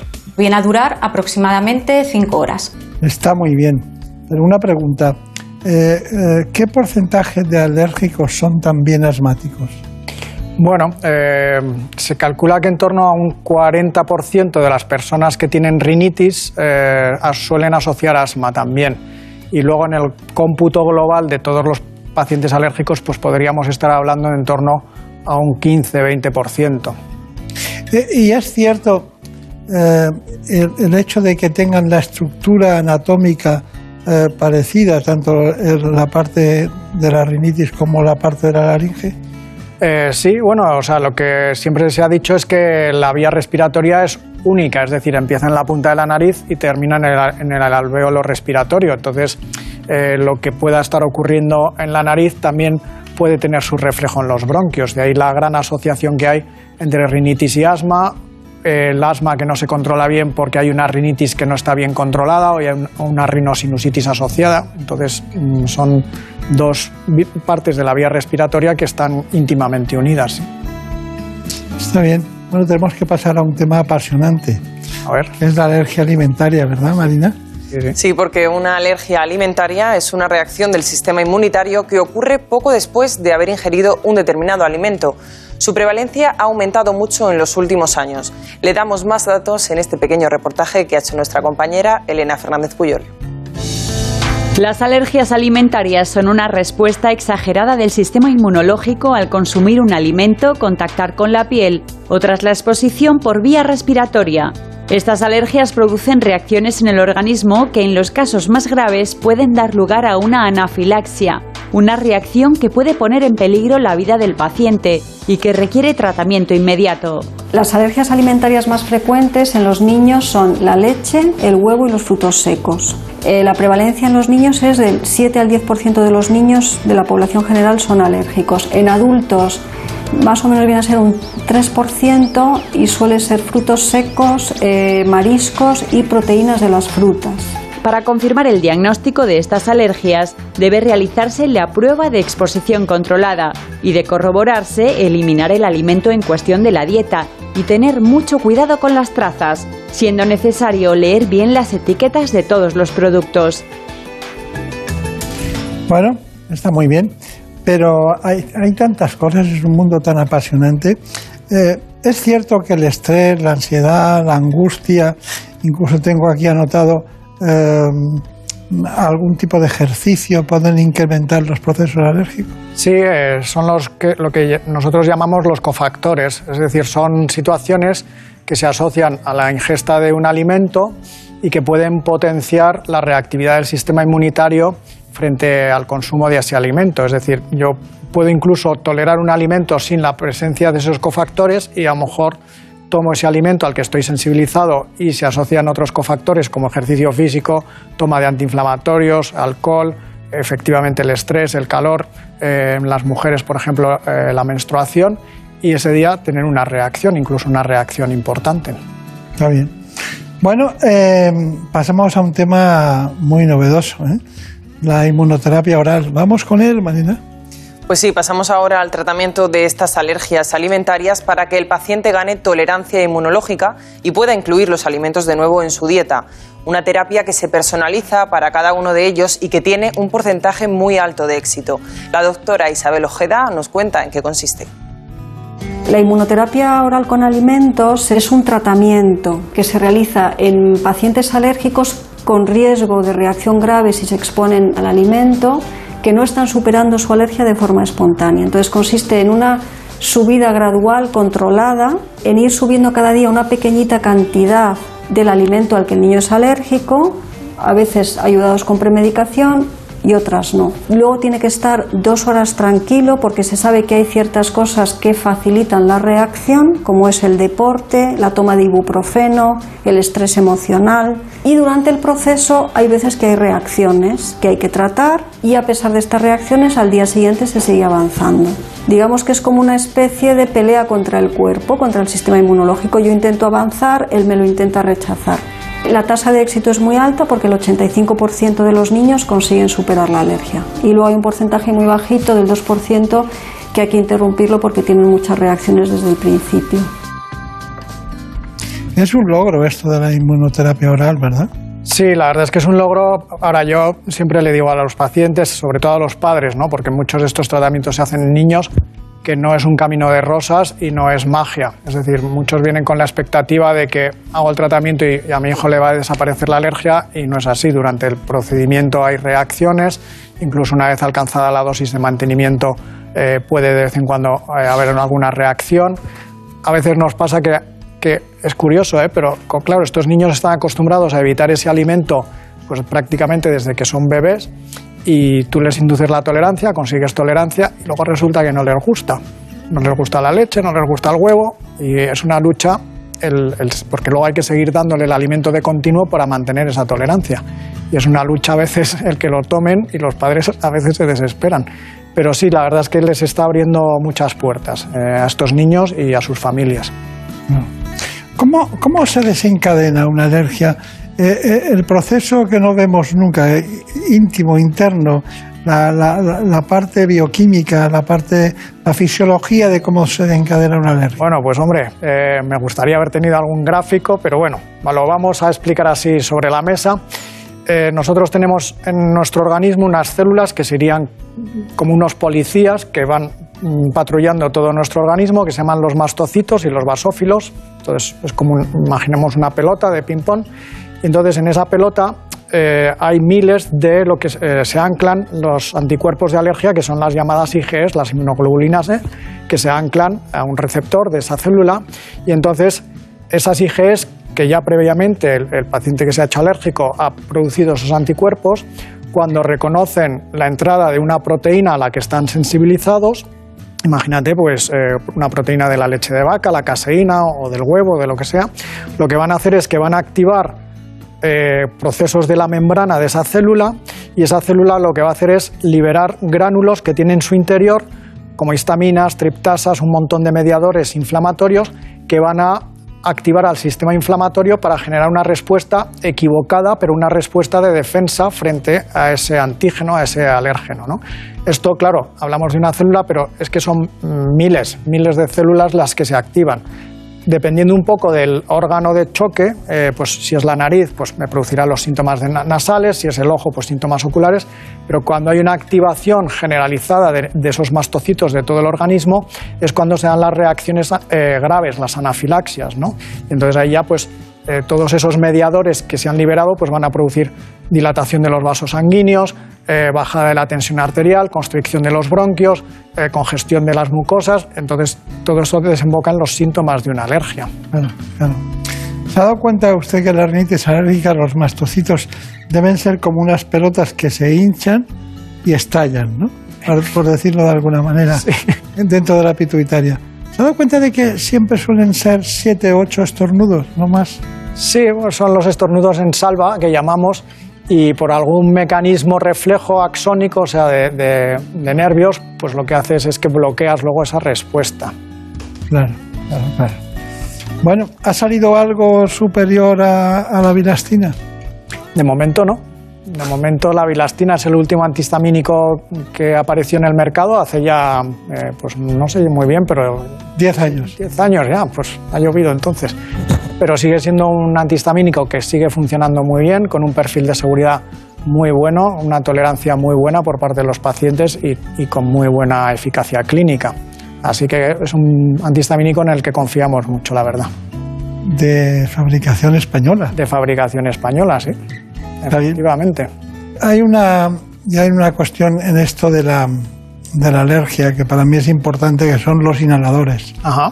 Son, aparte de cómo funcionan, eh, escuetamente, eh, ¿qué resultado obtienen ustedes con ellos? Bueno, los inhaladores la verdad es que son muy útiles para el tratamiento del asma, eh, son muy eficaces y son fármacos muy, muy seguros. Premisas importantes. Adecuar el, tipo de dispositivo a la- las necesidades y habilidades del paciente y la edad, por supuesto. Y segundo, la educación sanitaria al paciente de instruirle en el manejo adecuado del inhalador. Si no se hace el, manejo adecuado, por muchas inhalaciones que se dé, ese fármaco no va a llegar donde tiene que llegar y no va a ser activo. Está bien. Bueno, doctor Ojeda, ha sido un placer. Llevaba mucho tiempo sin verle, pero las cosas no cambian. Eh, cuénteme, ¿cuáles son sus conclusiones? Bueno, mis conclusiones son eh, que la alergología avanza eh, con los tiempos, eh, el diagnóstico en alergia avanza, el, el diagnóstico en alergia se hace cada vez más complejo, necesita de más herramientas, de más conocimientos y necesita de especialistas adecuadamente formados mm, para su interpretación y su puesta a disposición del paciente y de los tratamientos del paciente alérgico. Así que yo invitaría a cualquier persona que tenga sospecha de que tiene, de que tiene una alergia, pues que vaya al especialista en alergología, al alergólogo, y no se quede a mitad de camino. Claro. Y que no le eche la culpa a sus padres. Bueno, eso alguna culpa le va a tener que echar. Y luego lo que me gustaría mucho es que no se enfade si su hija no es alergólogo. Ah, no, no. Se dedica a otra cosa. No, no, eso lo tengo asumido y, y no, no insisto. Así que, Que sea feliz, que tenga mucha suerte. Muchas, muchas gracias. gracias, igualmente.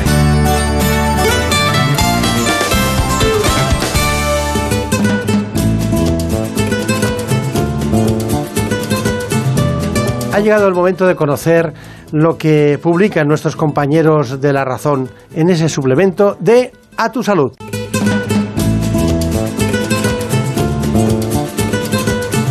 Saludos desde la razón. Esta semana, a las puertas del Día Mundial del Ictus, nos hacemos eco del temor que confiesan los médicos ante un posible repunte de casos de esta enfermedad tras la pandemia.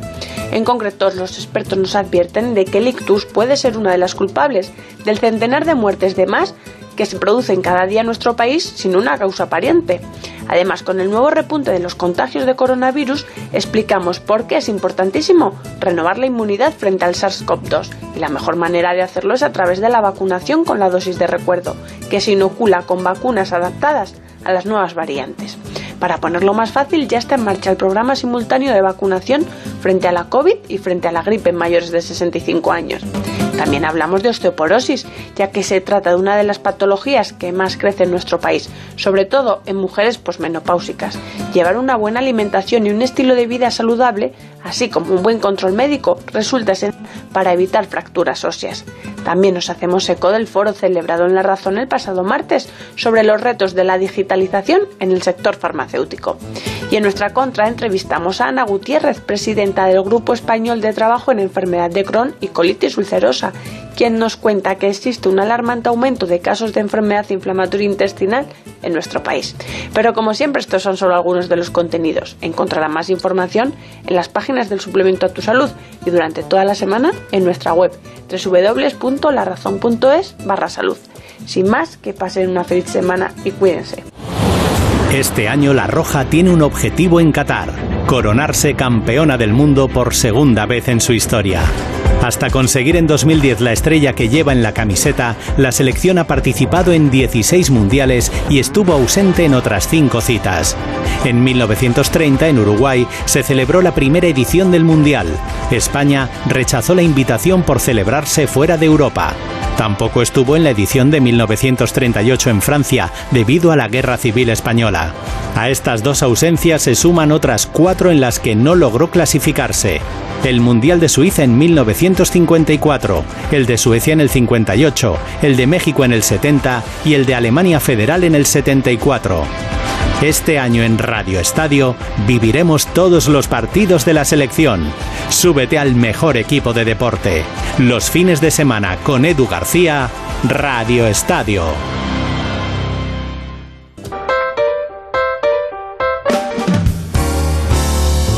That's life. That's what all the people say. Riding high April. You're shut down in May. I know I'm gonna change that tune. When I'm back on top mm. I say that's life. Después de conocer las alergias con el doctor Ojeda, procedemos a introducirnos en un ámbito poco frecuente. Me refiero a la oftalmología, pero en este caso es la patología orbitaria.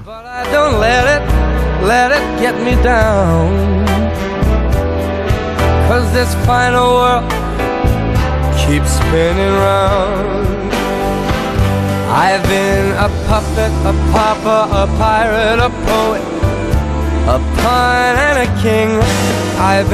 Las patologías orbitarias son aquellas que se producen en la cuenca del ojo. Estas enfermedades, así como las consecuencias de haberlas sufrido, pueden tener elementos a tener en cuenta que pueden ser físicos, psicológicos y son muy negativas en los pacientes. Así que vamos a escuchar al doctor Vicente Pérez Moreiras. En buenas manos. El programa de salud de Onda Cero. Dirige y presenta el doctor Bartolomé Beltrán. La oculoplastia es la parte de la oftalmología que se dedica a las alteraciones de los párpados, las vías lagrimales y la zona periocular. Esta especialidad se ocupa de trastornos muy diversos, diferentes tipos de quistes, malformaciones venosas, la aparición de tumores y también enfermedades inflamatorias como es el caso de la enfermedad tiroidea. Una enfermedad autoinmune que sufre casi un 1% de la población y que puede producir problemas en la órbita ocular. Un 80% de estas personas no los tienen, pero hay un 20% en el que se produce eso que popularmente llamamos ojos saltones. En estos casos, los músculos del ojo se ven afectados y aumenta el volumen de la grasa orbitaria. El globo ocular se desplaza fuera de la cuenca y en ocasiones incluso fuera de los párpados. Afecta más a las mujeres que a los hombres y aunque se desconoce su causa, lo que sí se sabe es que el estrés influye mucho y que hasta un 30% de los casos podrían ser de origen genético. Cuando los tratamientos menos invasivos han fracasado, se puede optar por la cirugía de descompresión y, una vez realizada esta intervención, otra cirugía, la blefaroplastia, puede ayudar a los pacientes a corregir el envejecimiento prematuro que se haya producido en la zona de los párpados. Siempre vienen de grandes especialistas, son muy buenos los que vienen al espacio, en todos los sentidos los elegimos. Pero usted es uno de los grandes. Sí, uno de los grandes. ¿Cómo, ¿Cómo se pueden hacer en San Pedro de Roca sesgos y, y ser uno de los más relevantes oftalmólogos de España? No ha nacido ni en Cataluña, ni en Asturias, y está en Santiago. Perdone, pero primero no soy relevante. ¿No? Soy es un gran trabajador. O sea que trabaja para dos grandes instituciones, ¿no? Para Hacienda y para su familia, Y para mi equipo. para su equipo. Está bien, está bien. ¿Y cómo se le ocurrió a usted ir a Londres en aquellos años y luego se fue a París? ¿Cómo? ¿Cómo ha sido eso? Tiene una explicación muy sencilla. Cuando yo terminé mi residencia, le dije a mi maestro, el profesor Salorio, que yo quería operar, que era lo que realmente me gustaba. Y él me dijo, pues búscate una especialidad que no haga nadie en el Hospital Clínico Universitario de Santiago de Compostela. Porque uno hacía cataratas, otro hacía retina, otro estrabismo, otro glaucoma, todo. Y dije, ¿yo qué hago? Dijo, haz lo que no haga nadie. Y empecé a dedicarme a la cirugía de los párpados, del lagrimal y de la órbita, que no había nadie en España que lo hiciera.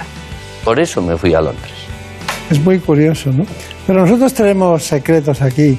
¿Cuál es el currículum de- del especialista invitado?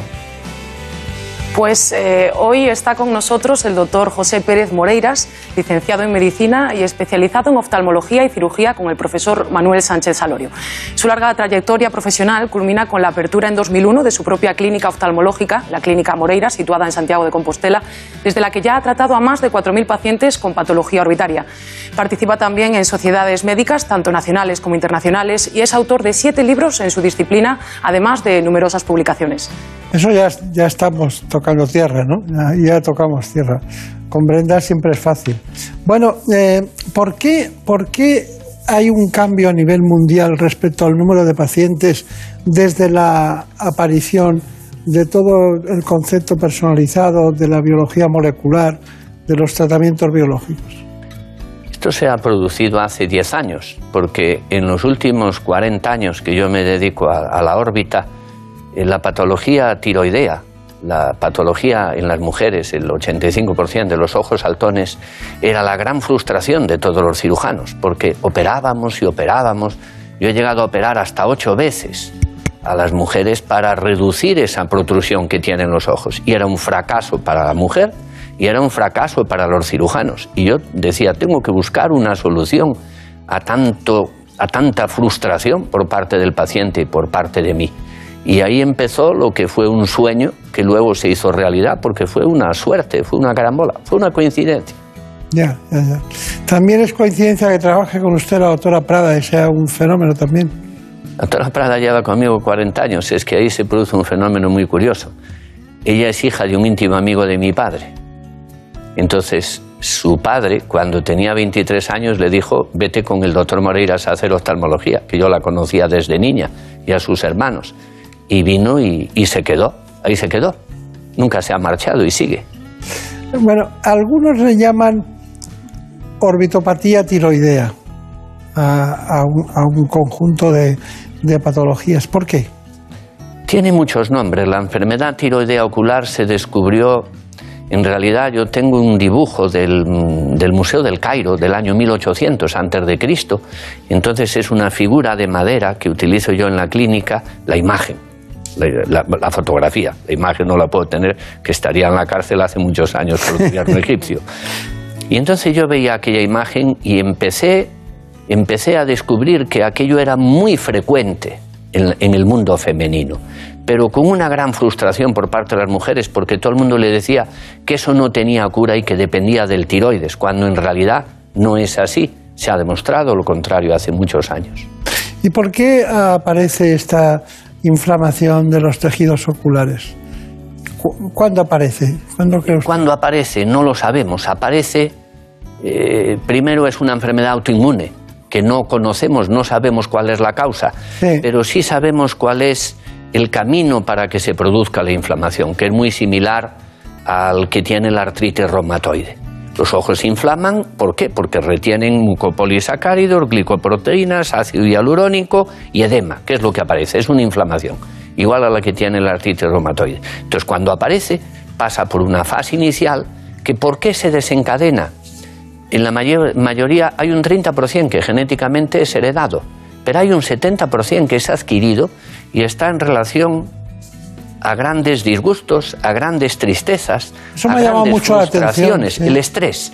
Prueba de eso es que los países más desarrollados son los que más lo sufren.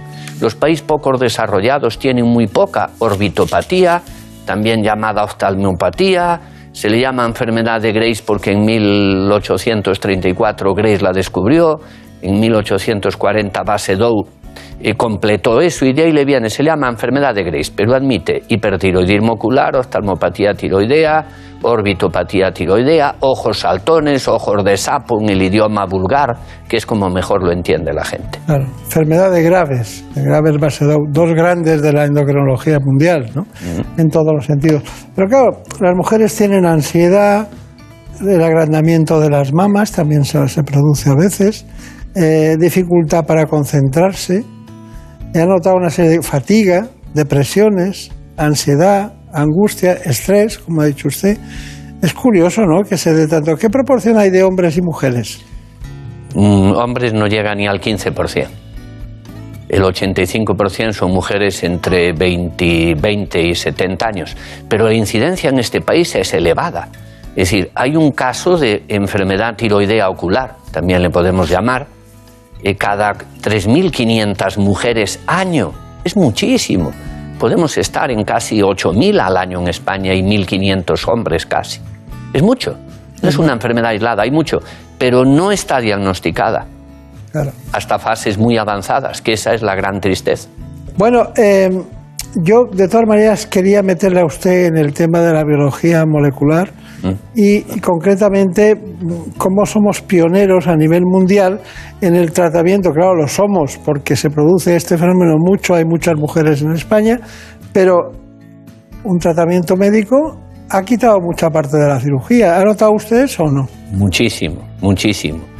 Si lo descubrimos en fases eh, avanzadas, podemos reducir un 70% la cirugía. Si lo descubrimos en una fase precoz del 1 al 10 en los tres primeros estadios de la inflamación, yo casi le diría que el 95% no va a la cirugía. Y si lo descubrimos en la fase muy incipiente, en los primeros síntomas, yo creo que el 100% no tendría que ser operado. Esa es la gran revolución que ha hecho la terapia biológica con los inhibidores de una citoquina que tenemos en el organismo los humanos. ¿Usted, usted utiliza ese tratamiento? Sí, fui el primero, fui el que lo descubrí casualmente, buscando, pero es que lo curioso es que el, primera, la primera publicación la hizo la doctora Rebecca Vance de Rochester, de la Clínica Mayo, en el año 2002. Y nadie le hizo caso a ese trabajo de investigación. Llegó a mis manos en Lisboa dando un curso con otro doctor. Me dijo, hay un trabajo muy interesante que habla de la cantidad tan elevada de citoquina y L6 la citoquina L6 es una proteína que tenemos en el organismo que ayuda a defendernos, es nuestra defensora. Pero en casos que desconocemos la etiología, la causa, se transforma en una proteína agresiva, es proinflamatoria cuando era antiinflamatoria. Entonces descubrió que en la sangre de estos pacientes tiroideos, estas mujeres, había un, nivel elevado de citoquina y L6. Y yo ahí empecé a discurrir cómo podía conseguir que una casa comercial, que un laboratorio me hiciera un inhibidor de esa citoquina IL-6. ¿Pero por qué lo busqué?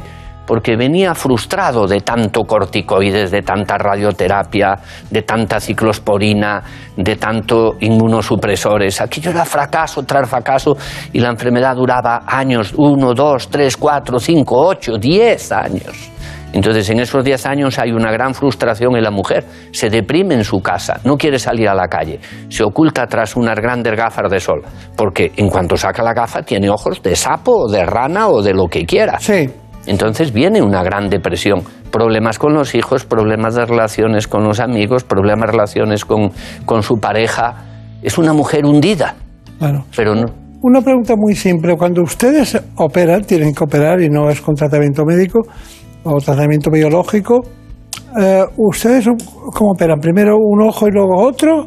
¿O los dos en, en la misma sesión quirúrgica? Hay de todo. Primero tenemos que desinflamar esos ojos con la terapia biológica. La cortisona, solo por mucho que le digan los trabajos, una cosa es lo que escriben y otra es la realidad de la vida. La realidad de la vida, en mi experiencia, es que las grandes dosis de cortisona funcionan en un 30% solo los primeros tres meses del inicio de la enfermedad ocular.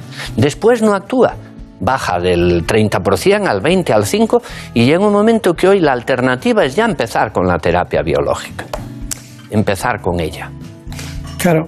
Eh, pero es la tirosina la triiodotironina las que suben o necesitamos para vivir, para estar más calientes las manos, ¿no? Efectivamente. Usted cuando ha saludado a, a nuestras colaboradoras, eh, enseguida ha notado que tenían las manos frías. Sí, sí. Eh, entonces, eh, ¿qué relación hay entre esas dos hormonas y el aumento de la grasa periorbitaria? Pues mire, la realidad es que hasta hace 40 años se creía que la- el problema ocular venía derivado del problema tiroideo. Ahora hace ya décadas que sabemos que no tienen nada que ver. Que tanto el problema tiroideo como el problema ocular son dos ramas de un tronco común que es la enfermedad tiroidea autoinmune. Ese tronco común, en la gran mayoría de los casos, da hipertiroidismo o hipo, en el 90 y muchos por cien, una de cada 100 mujeres casi es hipertiroidea o hipo. Sin embargo, la afectación ocular solamente es un 40-50%, pero visible en el 15%, que se vean los ojos o espantados o hacia afuera o con visión doble en solo un 15% y edema pretibial en un 4%. Claro. La unión de los ojos y del tiroides es lo que se conoce con el nombre de enfermedad de Grace. Pero no tienen nada que ver entre ellas. Claro. Los tratamientos son diferentes. Pues ahora vamos a pasar a un tradicional informe de situación porque a usted se le entiende todo, pero nos gusta mucho matizar las cosas, cada una, como dicen, sensu estricto, en su punto ecuánime. De todas maneras, la veo muy feliz. ¿Por qué es tan feliz? Porque disfruto de todo lo que hago en la vida. Yo soy una persona tremendamente positiva. Siempre huyo de lo malo y miro lo bueno. Piense que yo he tenido la suerte en mi vida de librarme de dos aviones que han caído por determinadas circunstancias de la vida. Pero encima, Me ¿pero qué considero un privilegiado. Sí.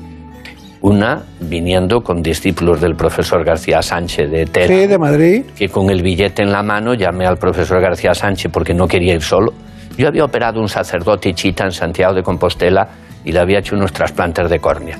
Entonces, cuando tenía que pagar, me quisieron pagar mis propios residentes que eran árabes. Y yo a mis residentes no los puedo cobrar. Entonces, la embajada iraní me invitó a ir a un congreso a Teherán y yo no quería ir solo. Llamé al profesor Barraquer, llamé al profesor García Sánchez, al profesor Piñero, y no iba nadie. Dije, yo solo no voy. Y no me enviaron el billete. Porque de usted era uno cualquiera de Galicia que pasaba por yo allí. lo que no quería era ir solo cuando empezaba la guerra irano-iraquí. Entonces no fui y en el último día dije, me quedo en tierra. Y se cayó Pero el el- doctor Luis López Bartolozzi de Madrid, del equipo del profesor García ¿Eh? Sánchez, cenó conmigo cuatro días antes y después, como era costumbre en Santiago, en la universidad, nos fuimos a tomar una copa hasta la una de la mañana. Él se murió en el avión. No hablamos ¿Y ni el en la segundo cena. caso? Y el segundo caso fue estando con José Ignacio Barraquer en Bogotá, que yo también me formé con él, que volamos a Cartagena de Indias y yo tenía el vuelo para la una y media y cuando lo fui a retirar me lo cambiaban para las doce y media. Pero solo había dos, entonces íbamos a ir mi mujer y yo y dijo la doctora Prada, no, no vamos, vamos los cuatro. El de las doce y media se cayó al cambiar los billetes. Yo también me hubiera quedado en Cartagena de Indias. ¿eh? Pues mi jefe decía, yo quiero viajar con el doctor Moreiras porque este tiene un duende que lo protege. Yo también. Todos nos vamos a ir con él. Bueno, bueno, vamos a los quirófanos, ¿verdad, Brenda? A los quirófanos del, del profesor eh, Moreiras. Cuéntanos cómo es una descompresión orbital, y en este caso la que viste. Pues sí, en primer lugar hemos entrado en el quirófano del doctor Moreiras para ver cómo se realiza una descompresión orbitaria. Además, el paciente que va a ser tratado tiene visión doble por un estrabismo asociado, como suele ser frecuente en este tipo de pacientes. Así que, si les parece, vamos a ver cómo ha sido esta intervención.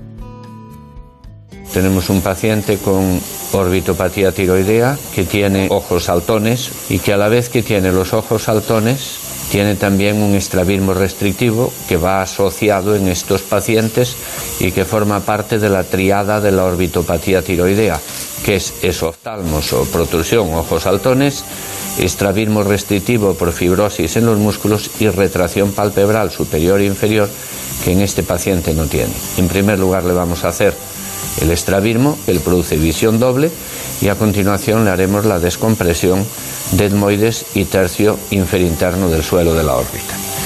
Vamos a empezar, vamos al estrabismo. Como pueden ver, voy al músculo recto inferior, que es el que más se afecta en la enfermedad tiroidea ocular. Tenemos el músculo identificado y ahora lo que haremos es retroinsertarlo con unos puntos de vicril para poder cortarlo en su inserción original y llevárnoslo hacia atrás. Una vez hemos hecho la cirugía del estrabismo, vamos a descomprimir la órbita. Descomprimir quiere decir que vamos a agrandar la cavidad orbitaria porque los músculos están muy gruesos. Y vamos a intentar llegar aquí a la pared del hueso para ir a través del periósteo, de la envoltura del hueso, despegarlo todo hacia abajo. Y así podremos agrandar esta cuenca para que el ojo se vaya hacia atrás. Ahí está, ya está. Ya estoy abajo. Y ahora voy a romper la pared de hueso para ampliar espacios. Ahí está. Muy bien. Hemos terminado la descompresión orbitaria del etmoides, hemos agrandado la cavidad, hemos conseguido que en vez de ser así la cavidad aumente un centímetro hacia adentro, que el músculo se desplace hacia adentro y el globo ocular se desplaza hacia atrás entre 2 y 2 milímetros y medio. Suficiente, hemos terminado la descompresión.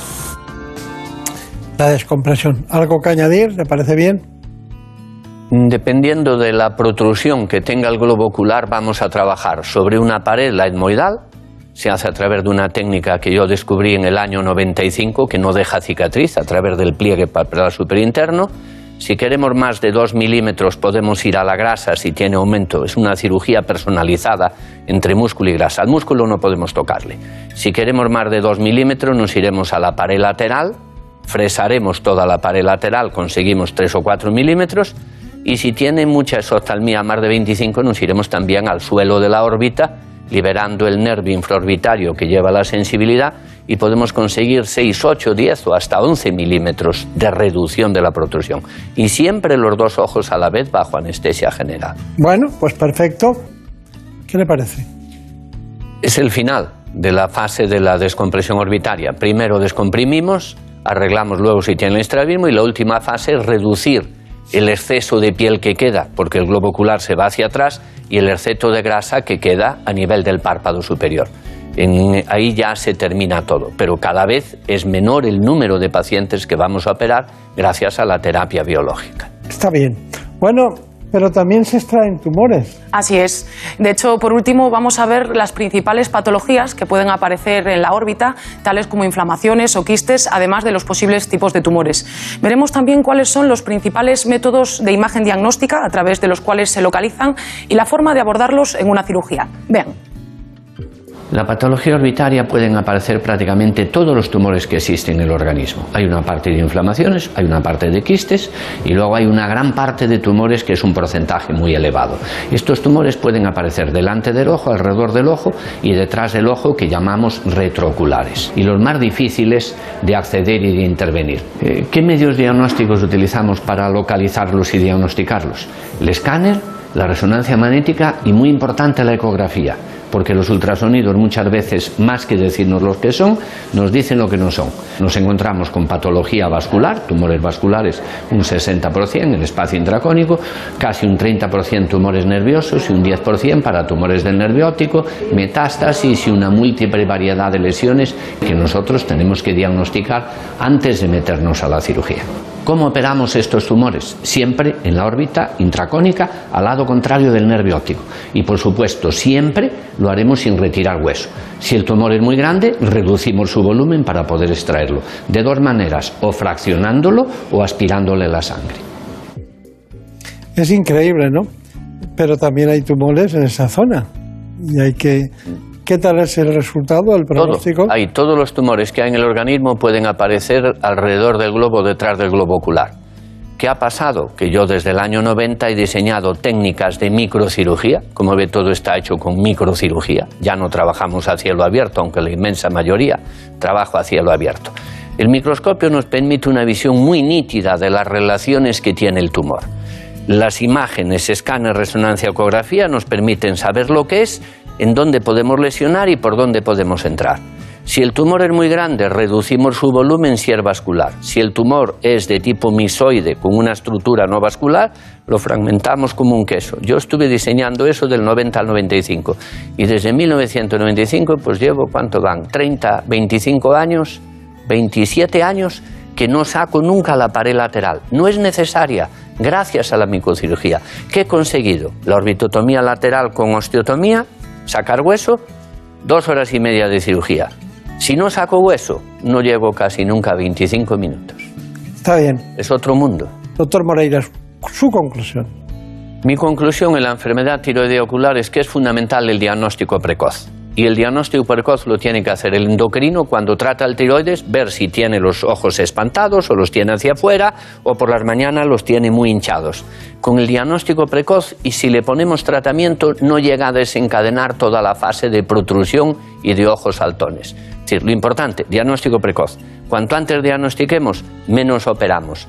Más rápido, en dos, tres, cuatro meses, rehabilitamos a la paciente para que continúe con su vida normal, evitemos la depresión. Es importante que el endocrino conozca la fase de inflamación y es importante que el oftalmólogo sepa lo que es la enfermedad tiroidea para tratarlo precozmente. Cuanto más tardío es el tratamiento, más meses de tratamiento. Y ese tratamiento hoy lo tiene la Seguridad Social, los inhibidores de la citoquina y el E6. Hay dos, hay el tocilizumab y hay el sarilumab.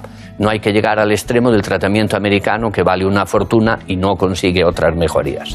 Y en la enfermedad eh, orbitaria en tumores, lo mismo, cuanto más rápido se actúe, mejor va a ser el resultado y el pronóstico porque tumores detrás del globo ocular, si son muy grandes, hay un peligro grande de que pueda perder la visión o tenga visión doble.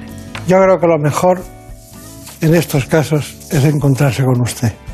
Muchísimas no, hay muchos especialistas. Muchísimas gracias. A ustedes, muchas gracias. En buenas manos. Por un beso tuyo, contigo me voy. No me lo pregunto, contigo me voy. Que se me fue del alma, contigo me voy. es un placer estar con todos ustedes hablando de salud, como hemos hecho hoy, pero también en esta mañana quiero indicarles que seguimos trabajando para la semana que viene aportarles más información sobre lo último que hay en la medicina. Y con ellos sus protagonistas, y aquí dentro los nuestros. En la realización, Nacho Arias. Y en la producción general, como siempre, Marta López Llorente. Y se enreda el tiempo mojando los sueños y tu boca loca me quiso engañar. Les recuerdo que a las 9, dentro de un rato, podrán vernos en ¿Qué me pasa, doctor? En ese programa de medicina de la sexta. Con un beso tuyo vi llegar el día por la osadía, cayó un beso al mar. Con un beso tuyo me dormí cansada, dormías a mi lado de tanto besar. De toda mi alma salieron estrellas que volaron alto para no llegar. Por un beso tuyo me quedé en silencio, preguntas si quiero besar. Por un beso tuyo, contigo me voy. No me lo pregunto, contigo me voy. Que se me fue del alma, contigo me voy. Yo